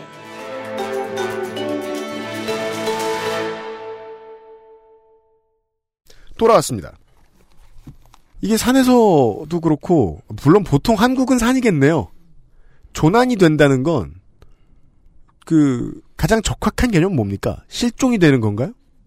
어 나의 의지로 움직일 수 없는 그러니까 산에서 벗어날 수 없는 상태. 내 체력 상태로. 뭐 길게 뭐- 다르게 정의들을 하는데 가장 네. 그 이해하기 쉬운 형태들로 정의를 하면 그렇죠. 조난에 대한 이야기입니다. 기억해야 할 사실들 어, 해마다 송이철이 되면 그리고 이제 나물철이 되면 아, 정말 우리가 모르는 세상이야. 모르는 세상이 아니죠. 이건 요파시 사연으로도 나왔어요. 요파시 사연으로 나오는데 송이철이나 나물철에 철이다 이러고 막 뛰어가는 그나마 비근한 걸 본 게 도시에 있으면 그 저 뭡니까 냄새 나는 거 뭐지? 은행, 은행, 은행. 은행이 떨어지니까 어르신들이 다 튀어나와 있잖아요. 그렇죠. 은행 주스로. 근데 은행은 도심에서도 줄 수 있으니까 은행 때문에 조난을 당할 가능성은 좀 낮은데 맨홀에 빠지지 않는 이상. 아, 송이나 나물은 그렇겠네요. 아 근데 이게 좀 그 한국인의 DNA에 있는 게 아닌가 백의 숙제의 DNA가 있는 게 아닌가라는 생각들을 가끔 하게 되는 게 네. 그 유럽 연방 국가들 같은 경우에 옛날에 유고 연방 국가들 같은 경우에는 음. 내전을 벌였던 나라들이잖아요. 네. 그래서 지뢰가 엄청나게 깔려 있거든요. 음. 근데 그 동네가 요즘 꽃 꽃보다 누난가? 그 뭐, 이후로 좀 이제 아, 그래요? 떴는데 아, 음. 동구권에 갔어요? 예. 응. 결론이 뭐예요? 가시다가 이제 그 나물들 자라기 굉장히 좋은 환경들을 보시면 아. 일단 세우고 산으로 올라가신대요. 근데 문제는 거기 이제 밑에 딱 붙어 있는 게 지뢰 조심 뭐 이런 게 붙어 있는 거거든요. 지뢰 제거를 다 할 수가 없죠. 근데 외국말로 써 있으니까 아니 본인들은 한국 사람들은 거기에 지뢰가 있을 거라 생각을 안 하고 그냥 슉 하고 일단 본능이 부르나 봐요 그게. 남 나물이 예. 말 그대로 복불복이네요. 아니 이거 그 나물 캐다가 그 큰일들 당하시는 분들이 로키 산막에도 굉장히 많아요. 아니 돈 많이 써서 유럽 여행 가고 로키산 로키산맥 국립공원 이런 데 가서 왜 취나물을 그 주로 고사리 때 드시죠. 아니 그런 데서 나물 캐서 지뢰 바르니 절벽 가서 제비집 따는 게 더 낫지 않나요? 그 이거 그러니까 저 어느 수준부터는 이게 이제 그 비용으로 환산되는 취미 생활이 아니신 것 같아요. 어떤 분들한테는. 근데 이게 좋아서 하시는 것 같아. 그 나무를 딸 때의 그이 촉감이 아주 독특하대요. 아 쾌감이 있어요. 손맛 되게 아이, 손맛이 손맛. 좀 있답니다. 아 기계식 키보드 사다 드려요. 이게 아무튼 조난 당할 수 있습니다. 이런 거 하다가. 근데 사실은 이거보다 가장 큰 문제는 이 본인의 체력 수준이 얼마인지 모르고는 그 등산 코스를 잘못 잡아서 당하시는 경우들이 훨씬 더 많아요. 음, 네 이제 참고할 만한 얘기가 나오는 것 같네요. 그러니까 그 이 대한민국의 직장인들은 기본적으로 저질 체력이죠. 네. 그리고 본인들이 체력 수준이 얼마만큼 되는지 모르죠. 음. 그런 상태에서 등산로는 어떻게 돼 있냐면은 어, 일반인 일반인의 속도로 뭐 몇 시간 뭐 이런 형태들로 짜져 있거든요. 음. 그러면 그 일반인의 속도를 얼마라는 게 내 기준인지 아닌지를 잘 모른단 말이에요. 네네네. 근데 사실은 이게 30대 남자 정도의 속도들이고 음. 30대 남자라고 한다면은 저기 미국 운동협회 쪽에서 얘기하는 바에 의하면 음. 1마일을 약 한 13분 31초에서 14분 12초 정도에 걸을 수 있는 속도입니다. 1마일을 예. 13분에서 14분 사이에 걸을 수 있는 속도. 그러니까 이거가 기준이 되는 속도예요. 음. 이거보다 대부분 다 느려요. 음. 그러면 어떻게 해야 되느냐면 본인의 이 속도를 갖다가 나눠서 음. 거기다가 그 이 설명서 설명에 붙어 있는 그 몇 시간이라고 하는 거에다 곱하면은 본인이 이동할 수 있는 시간대가 나오는 거죠. 그러니까 예를 들자면은 1km를 아니 1마일을 20분 걸려 가지고는 걸었다. 음. 그럼 대략 한 1.4배 정도가 더 걸리는 거거든요. 음. 그럼 설명에 붙어 있는 얼마 정도에 걸린다에 1.4를 갖다 곱하면은 내가 주파할 수 있는 거리가 되는 거죠. 그리고 거기에 맞춰서 1시간 단위로 쉴 수 있는 물과 영양바 이런 것들을 준비를 하시면은 준비가 좀 되는 거죠. 아, 1.609km니까 그냥 뭐 대략 그 1.6km로 퉁쳐 보자고요. 네. 그러면 뭐 20대는 14분 안에 끊는다라고 하면 800m를 7분에 걷는다. 네. 라고 해야 되는데 이러니까 저는 실감이 좀 나는 것 같아요. 실제로 그 거리 그 시간에 주파할 수 있는 성인 별로 없을 것 같아요. 일단 평지고 음. 그리고 본인들 계속 말하지만은 남자들은 본인의 체력 수준을 10대와 20대로 생각을 하지 그 떨어져 있다고 생각들 별로 안 하거든요. 그니까 말이에요. 스트레칭 안 하고. 그리고 이제 보통 그 떨어졌다라고 생각을 하면 좋은 걸 찾아서 먹지 운동을 할 생각은 별로 안 하죠. 그렇죠. 그렇죠. 좋은 거 먹죠. 굼벵이도 먹고 뭐 좋다고 하는 것들 찾아 먹죠 보통. 다 찾아 먹죠. 이번에 그, 그 뭐지? 그 뭐야? 생태계 교란종 있잖아요. 그 쥐같이 생긴 거. 어. 큰 쥐 큰 쥐. 뭐 뉴트리아, 하여튼- 뉴트리아. 아, 뉴트리아, 뉴트리아. 뉴트리아. 네. 웅담 성분 나왔다고. 어. 지금 멸종 위기가 도래됐다고 그러더라고요. 마리당 50만 원 주던가요? 그게? 뭐 키로에 뭐 50만 원. 드시는 게 나쁜 건 아닌데 당신의 체력이 저질된 건 보통 운동 부족 때문이잖아요. 그리고 걔네 드시면요 기생충 감염됩니다. 아 그러게요. 제대로 유통도 안 되는 거 먹으면 그럼 또 구충제를 먹고. 그러고 나서 이제 구충철이 잘안 잡혀요 걔는 또. 체력을 회복해야겠다고 산에 가서 조난 당하고 술 먹고 그럼 담배 이제 또 피고 소화 잘 되는 양배추를 또 먹고. 신이 태우고 막. 네. 네, 일단 그 본인의 체력 수준이 어느 정도라는 건지는 감안을 좀 측정을 하시는 법들은 뭐냐면 네. 학교 운동장 가시면은 보통 한 400m에서 200m 트랙들이 있거든요. 그렇죠. 예, 그걸 보시고 1.6km를 갖다 걸으시는데 음. 처음에는 3분 정도를 천천히 걸으신 다음에 음. 3분 땡 하면서부터 바로 이제 전속력으로 걸으셔야 돼요. 음. 그래서 1.6km, 그러니까 1마일을 딱 걸었었을 때 속도가 얼마냐를 음. 보고 내 체력 수준이 얼마인지를 보고 그러고 나서 좀 생각들을 해보셔야 돼요. 보통 음. 보- 예, 해보시면 아마 50대에서 60대 정도 체력 수준으로 나올 겁니다. 남성 기준 50대에서 60대 체력 기준은 14분 25초에서 16분 18초네요. 예. 네. 테스트 해보세요. 거의 이 정도 나올 겁니다. 네. 사전에 어떻게 대비를 해야 될까요? 사전 대비. 총 거리가 얼마 얼마를 걸어야 된다는 게 이제 나오니까 한 시간마다 한 번씩 쉬고 한 10분 정도씩 쉬고 물과 간식을 먹는다고 생각을 하고 짐을 꾸리면 됩니다. 음. 그러니까 물은 한 250ml 정도 마신다고 치고 음. 간식은 시간당 초코바 하나 정도 먹는다고 치고 그러면 이제 준비가 되는 거죠. 단 여기서 준비 주의하셔야 되는 거는 절대로 카페인 들어가 있는 거 드시면 안 됩니다. 왜입니까? 이뇨작용이 있고요. 음. 이뇨작용이 있으니까 물 배출이 굉장히 많고요. 많고요. 아, 물을 많이 쓰게 된다. 예.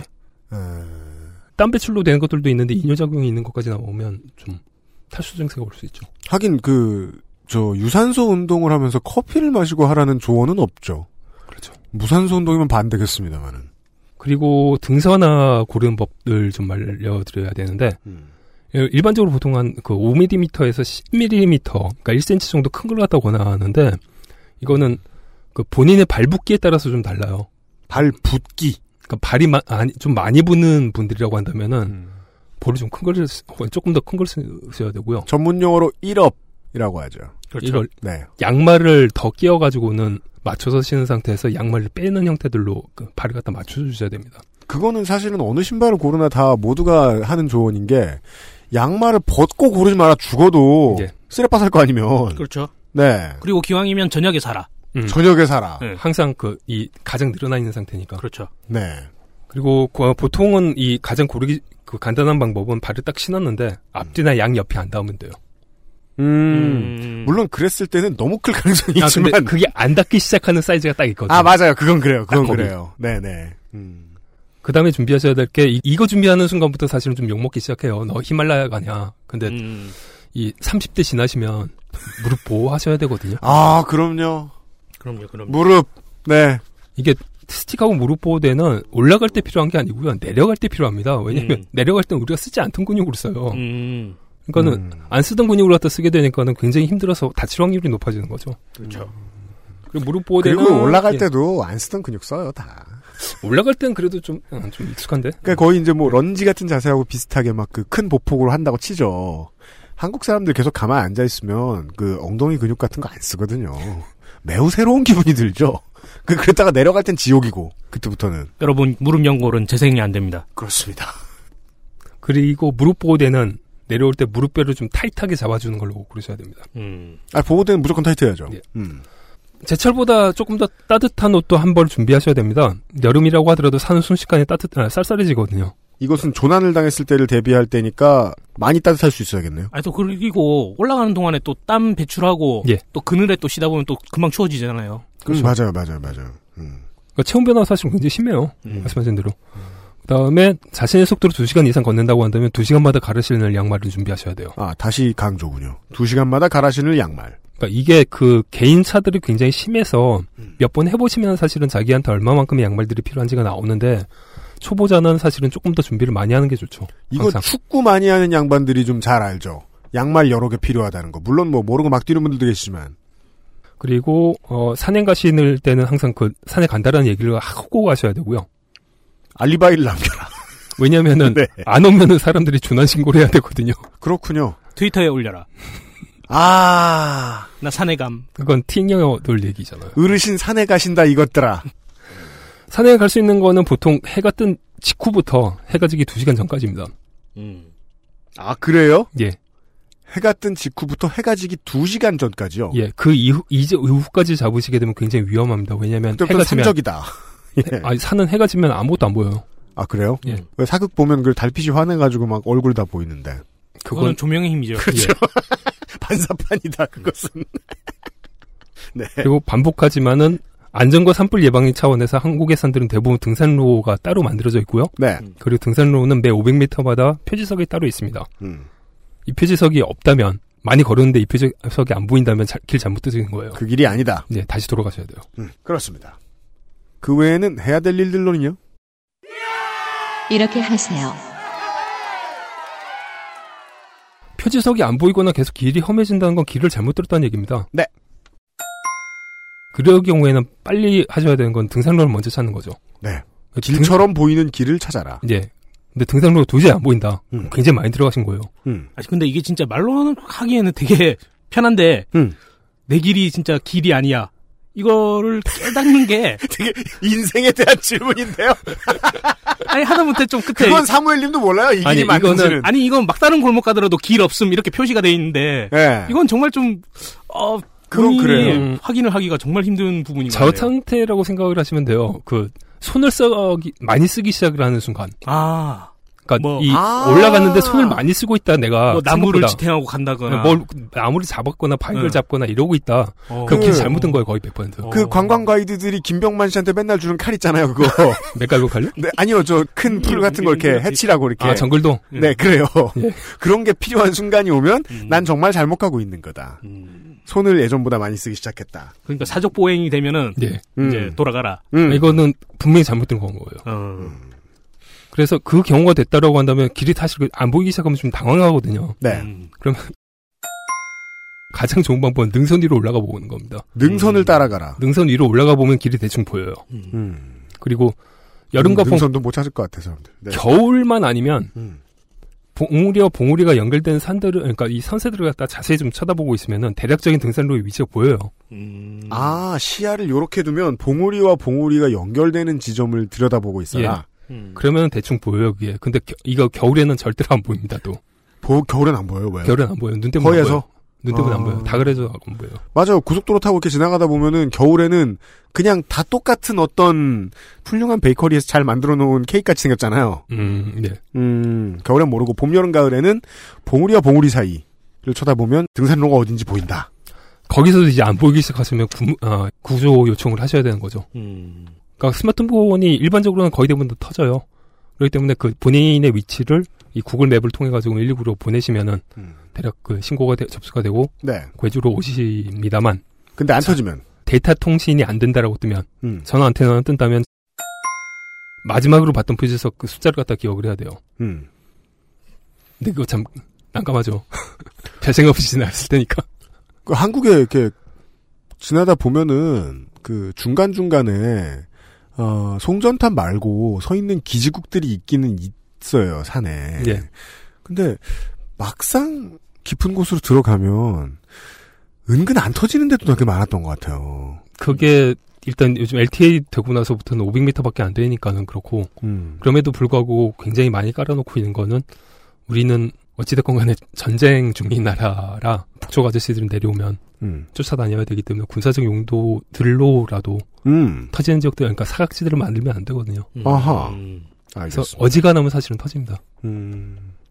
조난의 확률은 한국에서는 좀 낮다고 볼 수도 있겠네요. 아니요, 굉장히 많이 당해요. 그래요? 예, 이거 전화도 그- 다 터지는데 왜 그래? 그 군 하사들이 작년 같은 경우에는 군 하사들이 저 뭐냐 송이 따다가 여섯 명이 이 부대 복귀를 제, 예, 제때 못했던 적도 있습니다. 이 하사쯤 되면 득도법 하지 않나요? 그니까. 음, 그, 그 양반들이 아마 수색된가 그랬을 거예요. 아, 아, 수색도 못하고.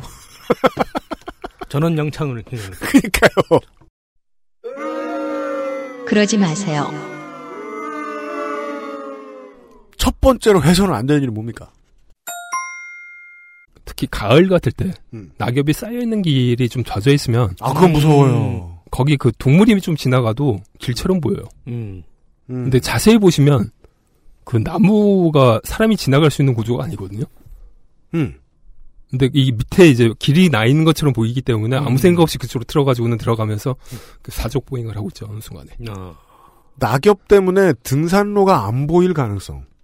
낙엽 때문에 안 보일 가능성은 사실은 없어요. 등산로는 보여요. 그런데 그런데 등, 그 낙엽 때문에 낙엽이 이렇게 그 젖어 있는 상태에서 동물들이 밟고 지나가서 음. 거기가 등산로처럼 보일 수 있는. 아 거기가 등산로로 보일 가능성. 예. 음. 이게 사- 생각보다 이런 경우들이 굉장히 많아요. 왜냐면은 그 낙엽 자체가 물에 젖으면은 굉장히 좀 이제 잘 찢어지고 이러니까 길처럼 음. 보이는 거가 만들어지거든요. 음. 근데 구분되는 건 딱 하나요. 사람이 통과를 할수 없어요. 그건 어. 동물은 아. 통과할 수 있지만. 그걸 따라가면 길을 잃겠네요. 그러니까 어느 순간에 사족 보행을 하고 계세요. 음. 그러면 난 여기 잘못 들어다고 바로 생각을 하시면 되는 거죠. 네. 그때부터 이제 제일 문제가 되는 거는 그때부터는 마- 뱀이나 말벌 공격도 당하실 수 있죠. 음. 아. 등산로에는 그런 거 없습니다. 그 국립공원 관리공단 아저씨들이 열심히 제, 제거를 합니다. 저 지리산에서는 반달곰이 한 번씩 나온다고.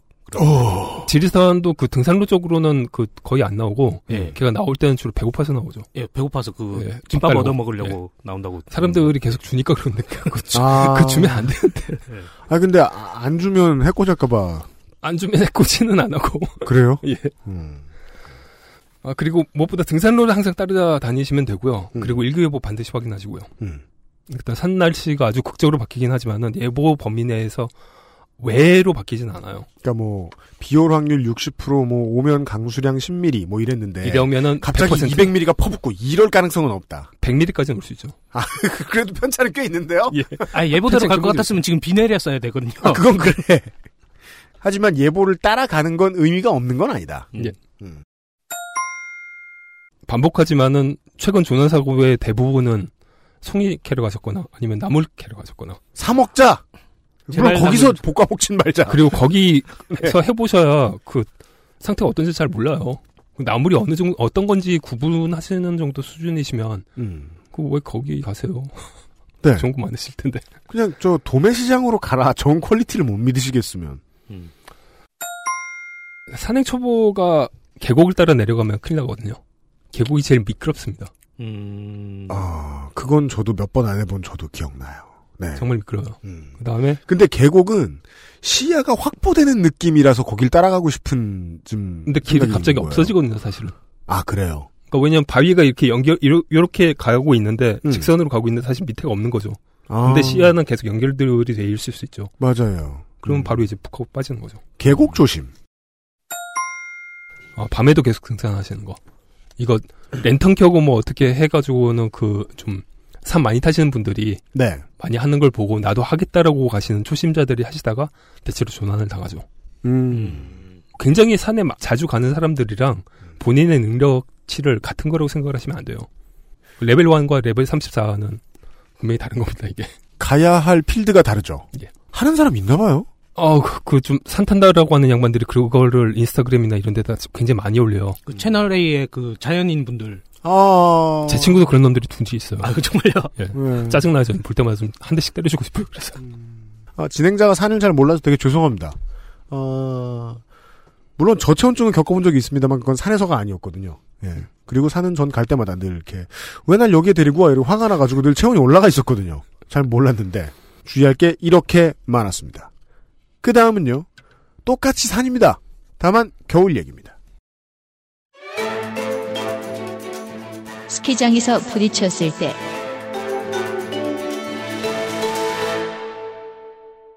요즘은 여름에도 탈 수 있는 데 있잖아요. 아 그런가요? 실내 물 스키장 있는 뿌려가지고 걸로 하는. 데가 있어요. 아 그래요 여름에? 네. 아, 그건 밖에서고 실내에 있는 걸로 아. 실내에서 또 예. 인공눈 뿌려가지고 예. 하는 데도 있고. 음, 아 그래요. 예, 스키장 굉장히 많아요. 난 진짜 아무것도 모르는구나. 예. 아, 근데 이게 그 2010년부터 2014년까지 한국소비자원의 위해 정보, 위해 감시 시스템에 접수된 슬로프 충돌 사고가 슬로프 충돌 사고요? 예, 예, 슬로프 사고가 천, 1178건이었는데 5년간 1178건. 예, 이게 거의 대부분 혼자 미끄러지는 거였거든요. 네. 거의 대부분 그랬는데 그건 보통 뭐 접수도 안 될 정도로. 이제 예. 충돌 사고가 총 한 13.4% 정도 있었다고 합니다. 충돌 사고가 아 예, 그리- 예, 예. 그리고 이제 또 다른 조사에 의하면 이 충돌 사고의 50%는 첫날 가신 분 아니면 1년 안 되신 분. 그렇죠. 첫날 갈 때는 어지럽죠. 네. 예. 근데 이 충돌 사고라는 게 사람하고 부딪혀도 아프고 무서운 일인데요. 그 갈 대로 가는데 중간에 막아줄 사람도 안 나타나서 어 벽, 펜스, 그 기타 시설물 하고 들이받는다. 벽이라도 박으면 상관이 없는데 음. 대개는 그물망으로 쳐져 있잖아요. 네. 그러면 바로 또 낙하하는 넘어간다. 아, 낙항이가 아니라 그 네. 이, 보통 저 자세가 되죠. 아주 좀 그 민망한 자세 그 뭐냐 이렇게 참새 그물 딱 잡혀가지고 아. 감기는 것처럼 아, 그 자세가 되죠. 보통. 네. 안 다치면 그래도 다행이긴 한데, 예. 어, 충돌은 많다. 음. 스키장 충돌 이야기입니다. 사전 대비 당연한 얘기지만 이거 고속으로 움직이는 스포츠거든요. 네. 그러면은 안전보호 보호장구는 필수적이죠. 안 하는 사람 있어요? 안전장구가 이 깨졌으면은 바로 교체를 해야 되는데 이게 한번 좀 찌그러지면 사실은 더 이상의 효과가 없는 거거든요. 바- 막아줄 수 있는 방법이 없는데 그걸 그대로 사용하시는 분들이 좀 많죠. 보통 빌리잖아요. 예. 그래서 들고 그- 다니시는 분들도 있지만. 들고 다니시는 분들 같은 경우에는 한번 사고가 났으면 마- 아, 교체를 하셔야 교체를 되고 하시는데 예. 빌리시는 분들은 그냥 빌리시는 분들은 금이가 있거나 뭐 찌그러진 자국이 있다라고 하면 그거 쓰시면 안 됩니다. 그뭐딴저 걸로 대여소의 직원분들 바쁘다고 그거 잘 안 보잖아요 보통. 예, 그러니까 슉 본인이 주잖아요. 본인이 보셔야 돼요. 이거 예. 한번 찌그러진 자국이 있나 깨진 자국이 있나. 그죠. 음. 아, 한 번 깨지면 용도를 다 한 거다. 예. 새롭습니다. 충격을 더 이상 그러니까 이제 자전거 헬멧도 마찬가지예요. 네, 한번 자전거 깨지면 땡겨요. 그렇죠. 음. 돈이 10만 원짜리인데. 음, 그 적어도 어. 해- 뭐 일반 헬멧들도 다 그렇지 않나요? 오토바이 헬멧도 비슷할 텐데. 오토바이 헬멧도 그 한 번 사고 난 이후에는 쓰면 안 되죠. 예. 예, 그런데 외부에 그래도 자전거 헬멧보다는 외부에 또 플라스틱으로 또 감싸고 있고 그래서 네. 그러려니 하며 잘 확인이 안 되죠. 네. 네. 그 다음은 이제 스키와 스노보드 장비는 본인의 몸에 딱 맞는 걸 쓰셔야 됩니다. 음. 음. 헐렁한 옷은 리프트에 낑기고요. 스키 폴대 같은 데 걸릴 수 있습니다. 그게 그 이제 보드 및 스키와 관련된 매우 오래된 패션 트렌드잖아요. 상당한 오버사이즈. 그렇죠. 약간 헐렁하게 입는 거. 예. 근데 아 폴에 걸린다. 생각 안 해봤어요.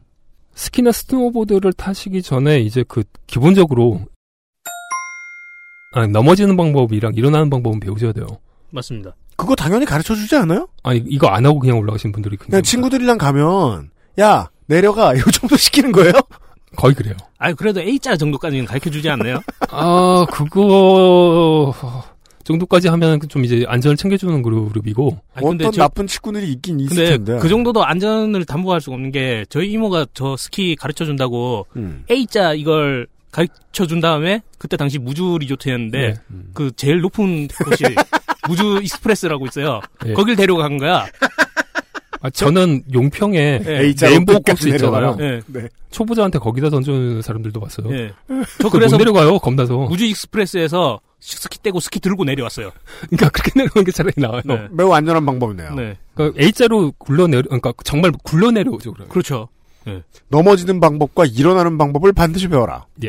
그 다음에 자신의 시- 실력에 맞는 슬로프로 가셔야 되고 음. 절대로 과속하시면 안 됩니다. 안 그런 사람도 많은가 봐요. 네, 그, 아니, 근데 이게 그 스키장마다 조- 조금씩 다르긴 해요. 예. 그러니까 예를 들자면은 캐나다의 위슬러 스키장 같은 경우에는 음. 초보자한테 제일 먼저 가르치는 게 직활강입니다. 직활강. 음. 예, 얘네들을 이거 가르치는 이유가 뭐냐면 여기 사람들끼리 워낙에 넓어가지고 사람들끼리 부딪힐 가능성은 없어요. 아 땅이 넓어서. 근데 거꾸로 위협이 뭐냐면 그리즐리거든요. 음. 북미산 그 불곰. 어. 그리즐리는 스키장에 나와서 예. 사람들과 어울리나요? 아, 걔가 이제 사람을 습격을 하죠. 불곰의 저녁 식사가 되시기 싫으면 그러니까 강에서 연어 채가듯이 사람이 내려오면 이제 그렇죠. 얘가 한 44, 시속 44km로 움직이나 50km로 움직이나 그래요. 진짜 빨라요. 아 진짜 빠르더라고요. 예. 싸대기 한 대면 이렇게 기절하니까. 그렇죠. 아, 그냥 내장이 터지죠. 그냥 팔만 벌리고 있으면 알아서 와서 부딪히잖아요. 그럼. 요즘은 팟캐스트 시대에 그, 저, 그리즐리가 와가지고 자기네 고추장 불고기 뺏어 먹은 얘기도 오긴 왔었는데, 음. 고추장 불고기만 뺏어 먹은 게 아니다. 예. 사람이 그곰 밥이 될 수 있다는 게 제일 큰 문제라 아. 거기는 처음부터 그냥 쏘라고 그랬어요. 아. 근데 이건 정말 한국 같은 경우에 사람들이 거꾸로 많으니까 사람들이 한국은 인파가 문제니까. 예. 음. 그리고 조금 힘들다. 그러면 무조건 이제 카페테리아로 가셔야 됩니다. 음. 음. 왜냐면 이게 힘들다라고 해가지고는 잠깐 멍 때리게 되거든요. 그러면 이제 고속도로에서 차를 세운 것과 똑같은 문제가 맞아, 발생이 맞아, 되죠. 그 스키의 가장, 그, 어릴 때, 가장 짜증나는 점은 그거였던 보드에. 근육이 쉴 틈이 없다. 음. 예. 예. 쉴 때는 근육도, 따로 되고. 관절도. 네. 그러니까 이게 정힘이 없으면 슬로프 양쪽 끝으로 가셔야 되는데 음. 그 전에 카페테리아로 간다라고 생각을 하시는 게 그러니까 기억을 갖다가 항상 하고 계시는 게 제일 안전하죠. 그다음에 마지막으로 스키 보험을 꼭 들어두셔야 됩니다. 음. 아, 그래요? 예, 보험. 이거 이거 몇몇명안 해요. 시즌권 안- 해봐요. 모르는데. 오. 그 왜 안 알려주죠? 광고 안 하죠? 어. 음, 그 저기 뭐 시즌권 끊을 때 보통 옆에서 받아요. 아, 그래요? 예. 어, 그럼 그냥 추가 비용이라고 쳐다도 안 받던 거구나. 자차 개념인 거죠. 보험 들 때. 왜 그지일 때는 자차 들기 싫어요? 내가 설마 사고를 내겠어? 이러면서. 조심조심 가자. 음. 이렇게 하세요.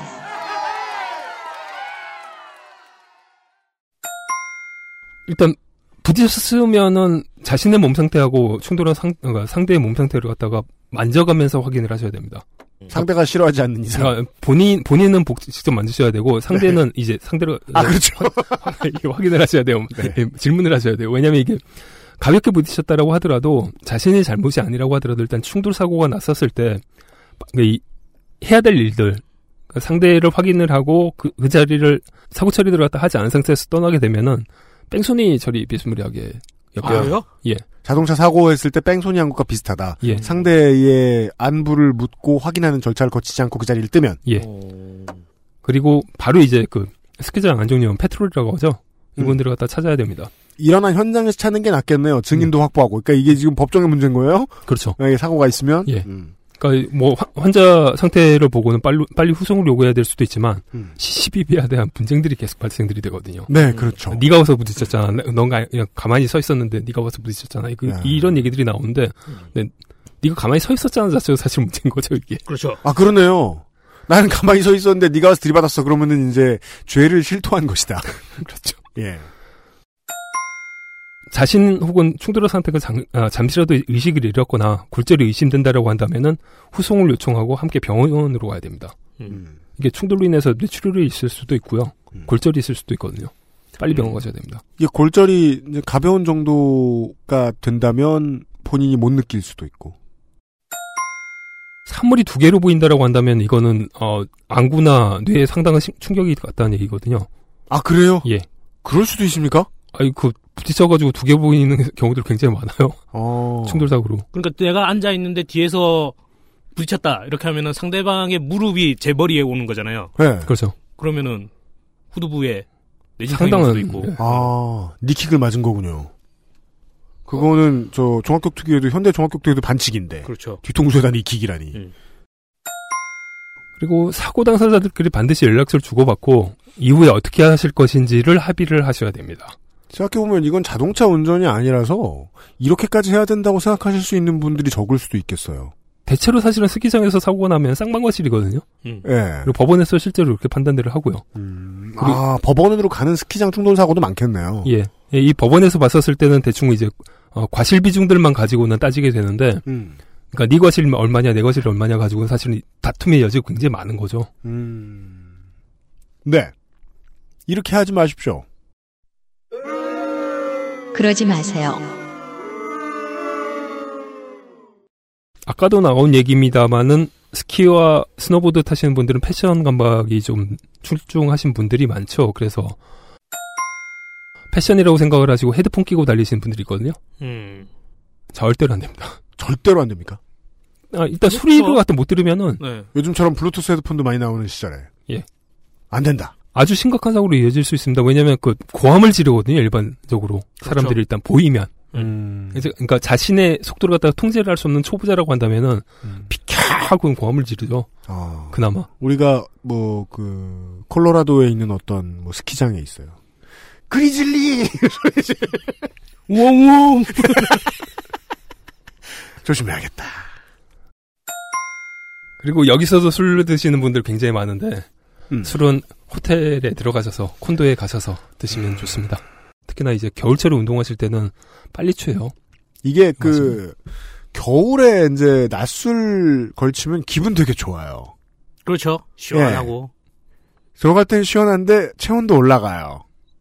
음, 그런 효과를 누리려고 술을 드시는 분도 있어요? 스키장에? 예. 어. 많을 것 같아요. 그래요? 그 맥주를 안 팔면 모르겠는데 맥주를 팔거든요. 맥주 판다고요? 카페테리아에서? 팔죠. 팔아요. 근데 이게 막 카페테리아가 뭐 이렇게 맨 밑에 있는 게 아니고 막 중턱에 있어. 네. 그런 데도 있잖아요. 그렇죠. 거기 술 팔면 안 될 거 아니냐? 술을 먹고 내가 술을 먹었으니까 나는 스키로 내려오면 안 되겠구나. 그렇게 생각하시는 분들만 있는 게 절대 아닐 텐데. 일단 그 들고 타시는 분들도 있고 가방에 넣고 타는 분들도 제가 봤고 그렇죠. 리프트 딱 앉은 상태에서 한 잔 딱 하면은 예, 뭐 세상이 내것 같고 뭐 그렇죠. 바람도. 오면서 풍경도 좋겠다.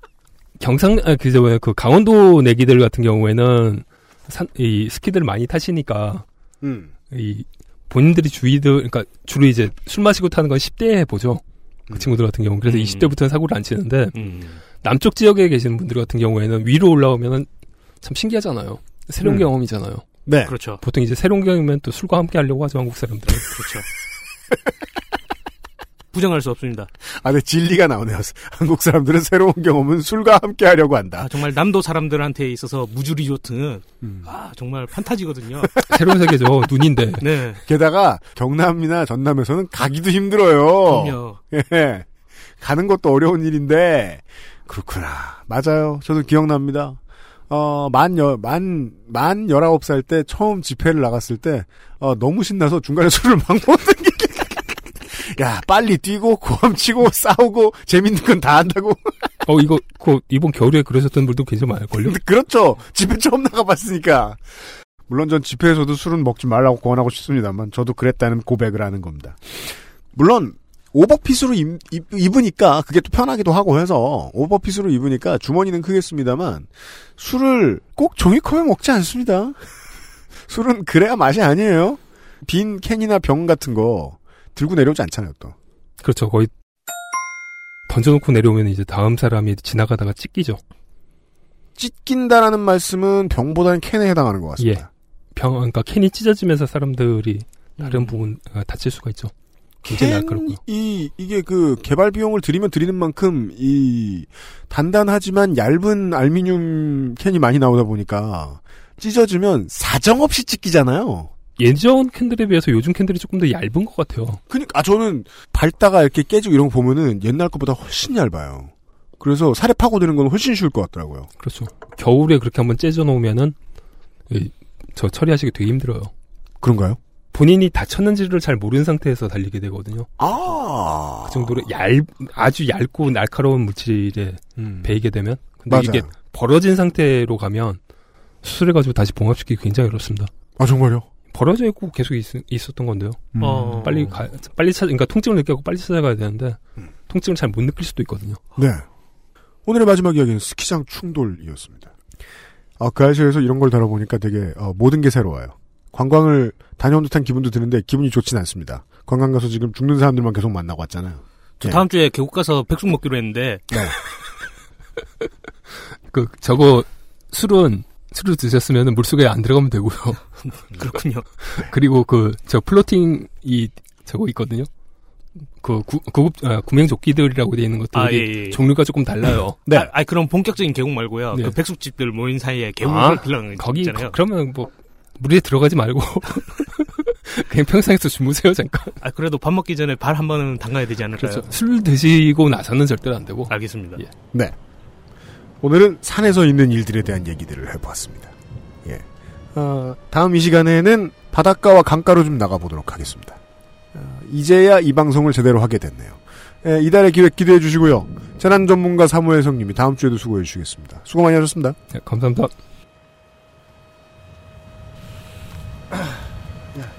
아, 완전 끝난 거 있어요? 감사합니다. XSFM입니다.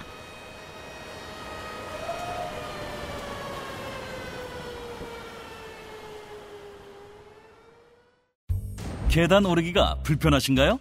그렇다면 관절 건강을 의심해 보세요. 식약처로부터 관절 및 연골 건강 개선에 도움을 줄 수 있다는 기능성을 인정받은 무릎핀을 섭취하세요. 삶의 질이 달라집니다. 엑세스몰에서 만나요.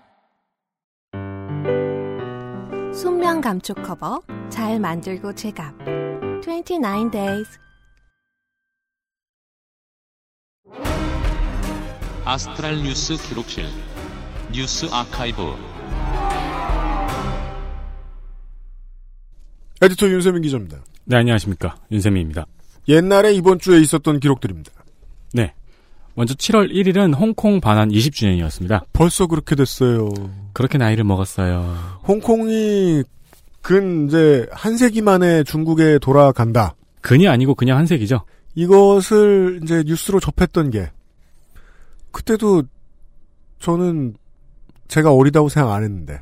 제가 그때 재밌었던 거는 네. 그때 홍콩에서 나왔던 문화 상품들. 유명한 영화들과 영화 배우들. 네. 네. 물론 지금도 어, 뭔가 홍콩을 배경으로 한 문화 상품들은 잘 써먹고 있습니다. 저희들이. 예를 들면 뭐 Sleeping Dogs라든가. 네. 네. 홍콩을 배경으로 물론 한- 수- 그렇게 운전하시면 안 됩니다. 홍콩에서. 네. 네, 그래서 시진핑이 홍콩을 방문했고요. 친중파인 캐리 람 신임 장관의 취임 선서가 있었습니다. 음. 그리고 환타님이 자세히 설명해 주셨던 조슈아 웡이 6월 28일 시위를 하다가 체포됐다가 석방되었고 음. 7월 1일 시위 장소로 가는 중에 친중파 단체 회원들과 충돌하여 또 체포되었습니다. 음. 언론에 따르면 이 친중 단체는 그러니까 우리나라로 치면 태극기 부대 같은 거죠. 네. 네. 광둥어가 아니고 표준 중국어 억양이었다고 합니다. 그러니까 공부를 잘한 사람이거나 외국어를 잘하는 사람이거나 네. 외국어도 아니죠. 표준어를 잘 배운 사람이거나 아니면 용병이 온 것 같다. 네, 본토에서 온 사람이거나. 그렇습니다. 본토라는 것도 중국 그 홍콩 바로 위에서 온 게 아니라 네. 아주 먼 데서 오지 않았겠느냐. 그 관광버스 같은 거 타져 타고요. 하북 지역의 사람들이 내려오지 않았겠느냐 하는 의심을 많이들 하고 있죠. 이것과 관련된 이야기는 다음 주에 그것은 알기 싫다를 기대해 주시기 바랍니다. 그리고요. 그 다음 얘기는 뭡니까? 네, 2016년 7월 4일 의령군에서 있었던 후반기 의장당 의장단 선거가 치러진 직후 이 선거에서 낙마한 손 손태영 후보가 혈서각서를 공개했습니다. 작년 얘기입니다. 네. 이게 이제 경남에서 신문이나 방송 안 보시는 분들은 모르시죠? 엄청난 코미디인데, 예. 내용은 2014년까지 거슬러 올라갑니다. 음. 이 당시에 전반기 의장 선거를 할 때 무소속 의원 3명과 새누리당 의원 3명이 전반기 의장을 양보하는 대신 후반기 의장을 밀어주고 세세하게는 의장단 구성까지 결정하는 각서를 썼다는 겁니다. 이걸 이제 그 민주정치라고 하지 않고요. 어, 과두정이다 이렇게 얘기합니다. 그리고 그 각, 각서를 쓰고 혈서 지장을 찍은 거예요. 심지어 이 각서대로 안 하면 얼마였죠? 2억이었나? 원래는 그러니까 각서대로 안 하면은 1억이고 한 명이 배신하면 2억이라는. 도박 많이 해본 솜씨죠. 네. 그러니까 이게 그, 그, 사회계약의 이 고버넌스 모델을 정반대로 얘기하는 거예요. 네. 예, 어차피 내 옆 사람은 배신하게 되어 있다. 각서를 쓰자. 예. 그러니까 새누리당과 새누리당과 무소속이 3명씩 나와가지고 이 각서를 쓴 거잖아요. 음. 근데 사실 그 당시 새누리당에서 내정한 인물이 있었습니다. 네.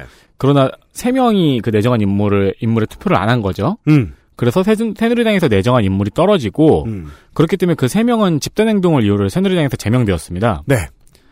그런데 2016년 의장 선거에서 각서의 내용대로 손태영 후보를 밀어줬어야 되는데 음. 그 각서를 썼던 6명 중 한 명은 선거법 위반으로 의원직을 상실했고 음. 한 명은 기권으로 배신을 해서 낙마한 것입니다. 그렇습니다. 제가 알기로 이게 아홉 명인가 이랬던 걸로 알고 있어요. 네. 정원이. 그래서 다섯 표 획득이 안 되면 나가린데. 네. 예. 아, 10명이었을 거예요. 아, 예, 그, 네, 네, 네. 네, 네, 네. 네. 정확히 기억 안 나요. 디테일을 보자면은 이 한 명이 지금 한 명은 의원직을 상실했잖아요. 음. 근데 한 명이 배신을 해서 기권을 한 거잖아요. 네. 근데 이 사람이 배신을 안 했으면은 5대 5가 되는데 음. 5대 5가 되면 손태영 의원이 나이가 많아가지고 음. 의장이 될 수 있었던 환경이었다고 합니다. 네. 그래서 낙마한 손태영 후보가 각서의 내용을 공개하며 금전 보상을 위한 법정 소송을 하겠다고 밝혔습니다. 한 명이 배신하면 2억. 당시의 기사를 살펴보면 각서고 뭐고 음. 일단 경찰서에서 선거법 위반을 검토한다고 끝이 나 있는데 음. 그래서 결과를 찾아봤습니다.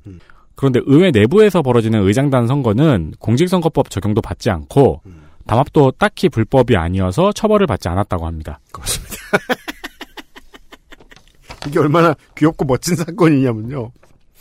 이제 중앙당에서는 이런 일을 개파가 합니다. 연구 모임 뭐 이런 것들이 하는데 지방의회는 물론 뭐 지방의회 지방마다 특성이 다 다른데 지방의회 의석수가 너무 적어요. 네. 그래서 보통은 이제 그 제일 나이가 많은 뭐 어른, 뭐 제일 힘이 센 어른 이런 사람 한 사람 밑으로 똘똘 뭉쳐 있을 것 같잖아요. 네. 근데 하나도 안 그래요. 맞아요.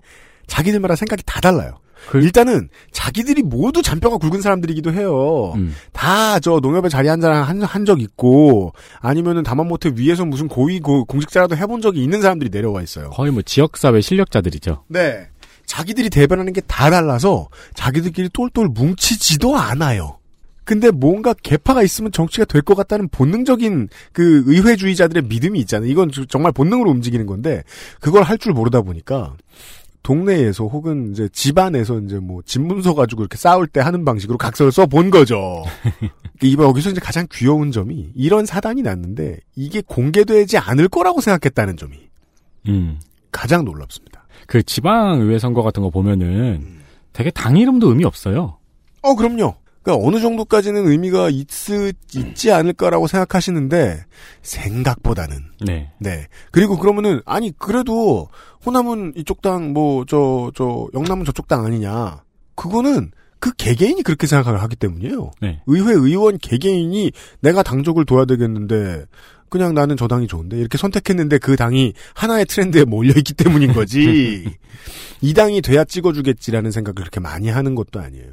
정말 완전 개인의 이전 투구의 장에서 어, 민주주의적인 의회 정치가 어떻게 뿌리내리고 있는가를 보여준 좋은 사례입니다. 그렇죠. 혈서 아, 그 시간 있었으면 길게 다뤘을 텐데. 혈서 지장을 찍으면 법적 효력이 생기나요? 아니에요. 효력 없어요 이게. 옛날 어른들이 그게 제일 문제예요. 각서를 가지고 무슨 법적 효력이 있을 거라고 생각하는. 그렇죠. 그 각서의 내용이 법적 효력이 있는지 없는지에 대한 해석이 안 끝났는데. 그렇죠. 공증을 받아. 공증도 안 받아놓고서. 아, 순진하고 귀여운 사건이 있었습니다. 그리고 이런 일이 또 일어날 겁니다. 아마 또 일어날 겁니다. 왜냐하면 뭘 해도 이 사람들이 일단 지방의회에 들어오면 의장이 최대의 목표인 사람들로 돌변하는 경우가 되게 많기 때문에. 음, 네. 네. 이게 도시보다 농촌 지역 쪽이 훨씬 더 그런 성향이 강합니다. 그렇죠. 피를 아끼십시오. 네.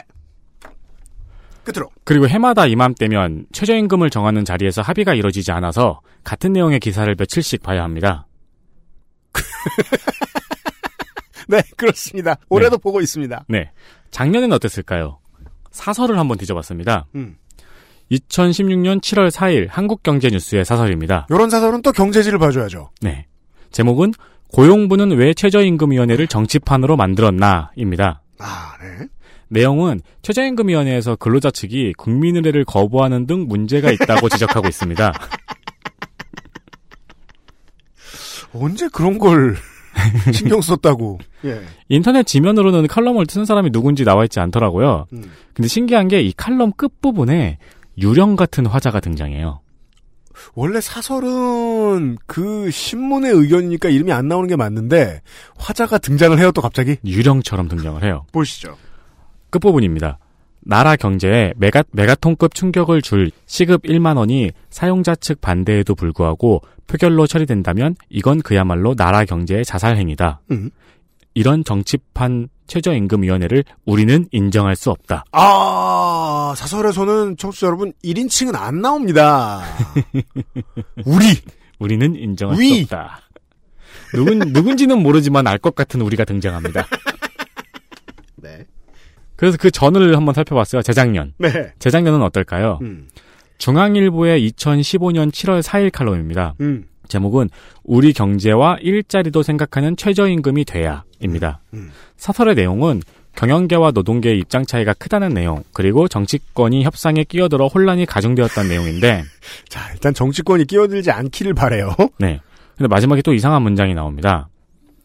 우리나라에서 최저임금의 적용을 받는 근로자 비율은 14.6%로 세계 최고 수준이다. 음. 대부분 선진국의 적용률은 10%가 채 안 된다. 나쁜 얘기, 나쁜 일이죠. 그죠. 노동계 인상안을 적용하면 근로자 절반이 최저임금 대상자가 된다. 그 뭐 이론상 맞네요. 모두가 비슷한 임금을 받도록 하는 게 최저임금이 아니다. 묘합니다. 최저임금을 받는 사람들은 가난한 사람이니까 음. 최저임금을 높이면 가난한 사람이 많아진다. 최저임금을 높이면 가난한 사람이 많아진다. 아, 우리 집은 거지라서 집사도 거지. 정원사도 거지. 이거! 그 비슷한 거죠. 그, 그렇지, 그렇지. 아, 그러니까 알 수 없는 문장인데 저는 일부는 공감을 해요. 네. 그러니까 모두가 비슷, 비슷한 임금을 받도록 하는 게 최저임금이 아니잖아요. 음, 근데 우리나라는 최저임금을 절대임금으로 받아들이는 사업주들이 많습니다. 음. 그래서 저는 인상을 많이 해야 된다고 생각하고 있거든요. 그렇죠.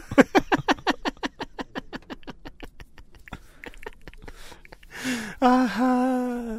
저는 언제나 이제 그 비슷한 업계의 이야기들을 하는 걸 즐기죠.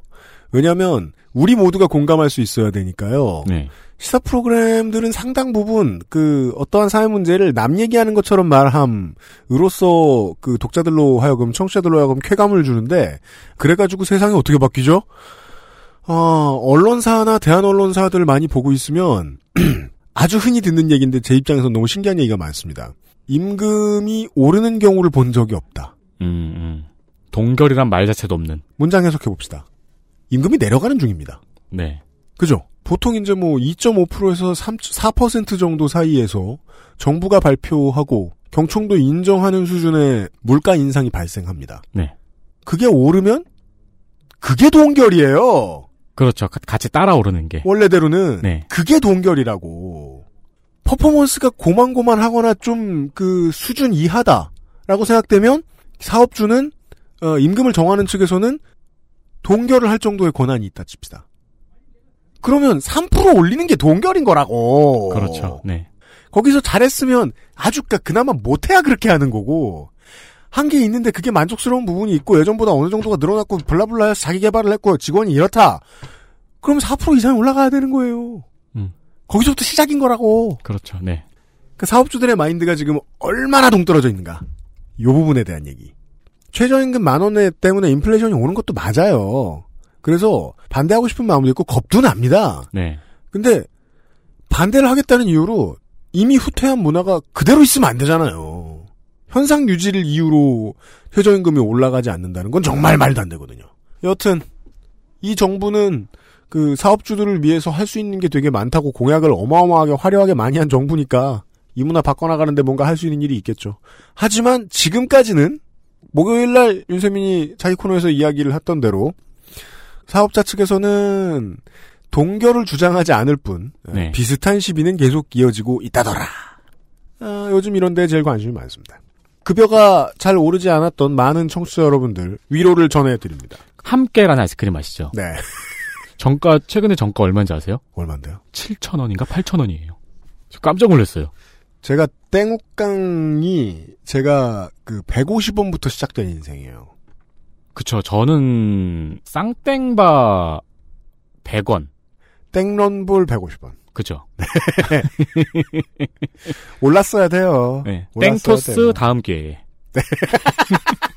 올랐어야 돼요. 네.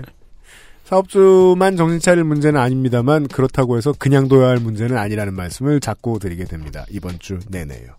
부디 산에 올라갈 때 조심하십시오. 김상조와 전에 저의 견해는 아, 가급적 등산을 안 하는 게 어떠냐였습니다. 그것은 알기 싫다.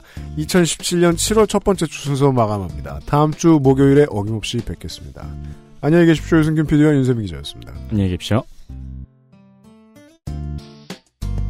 XSFM입니다. I D W K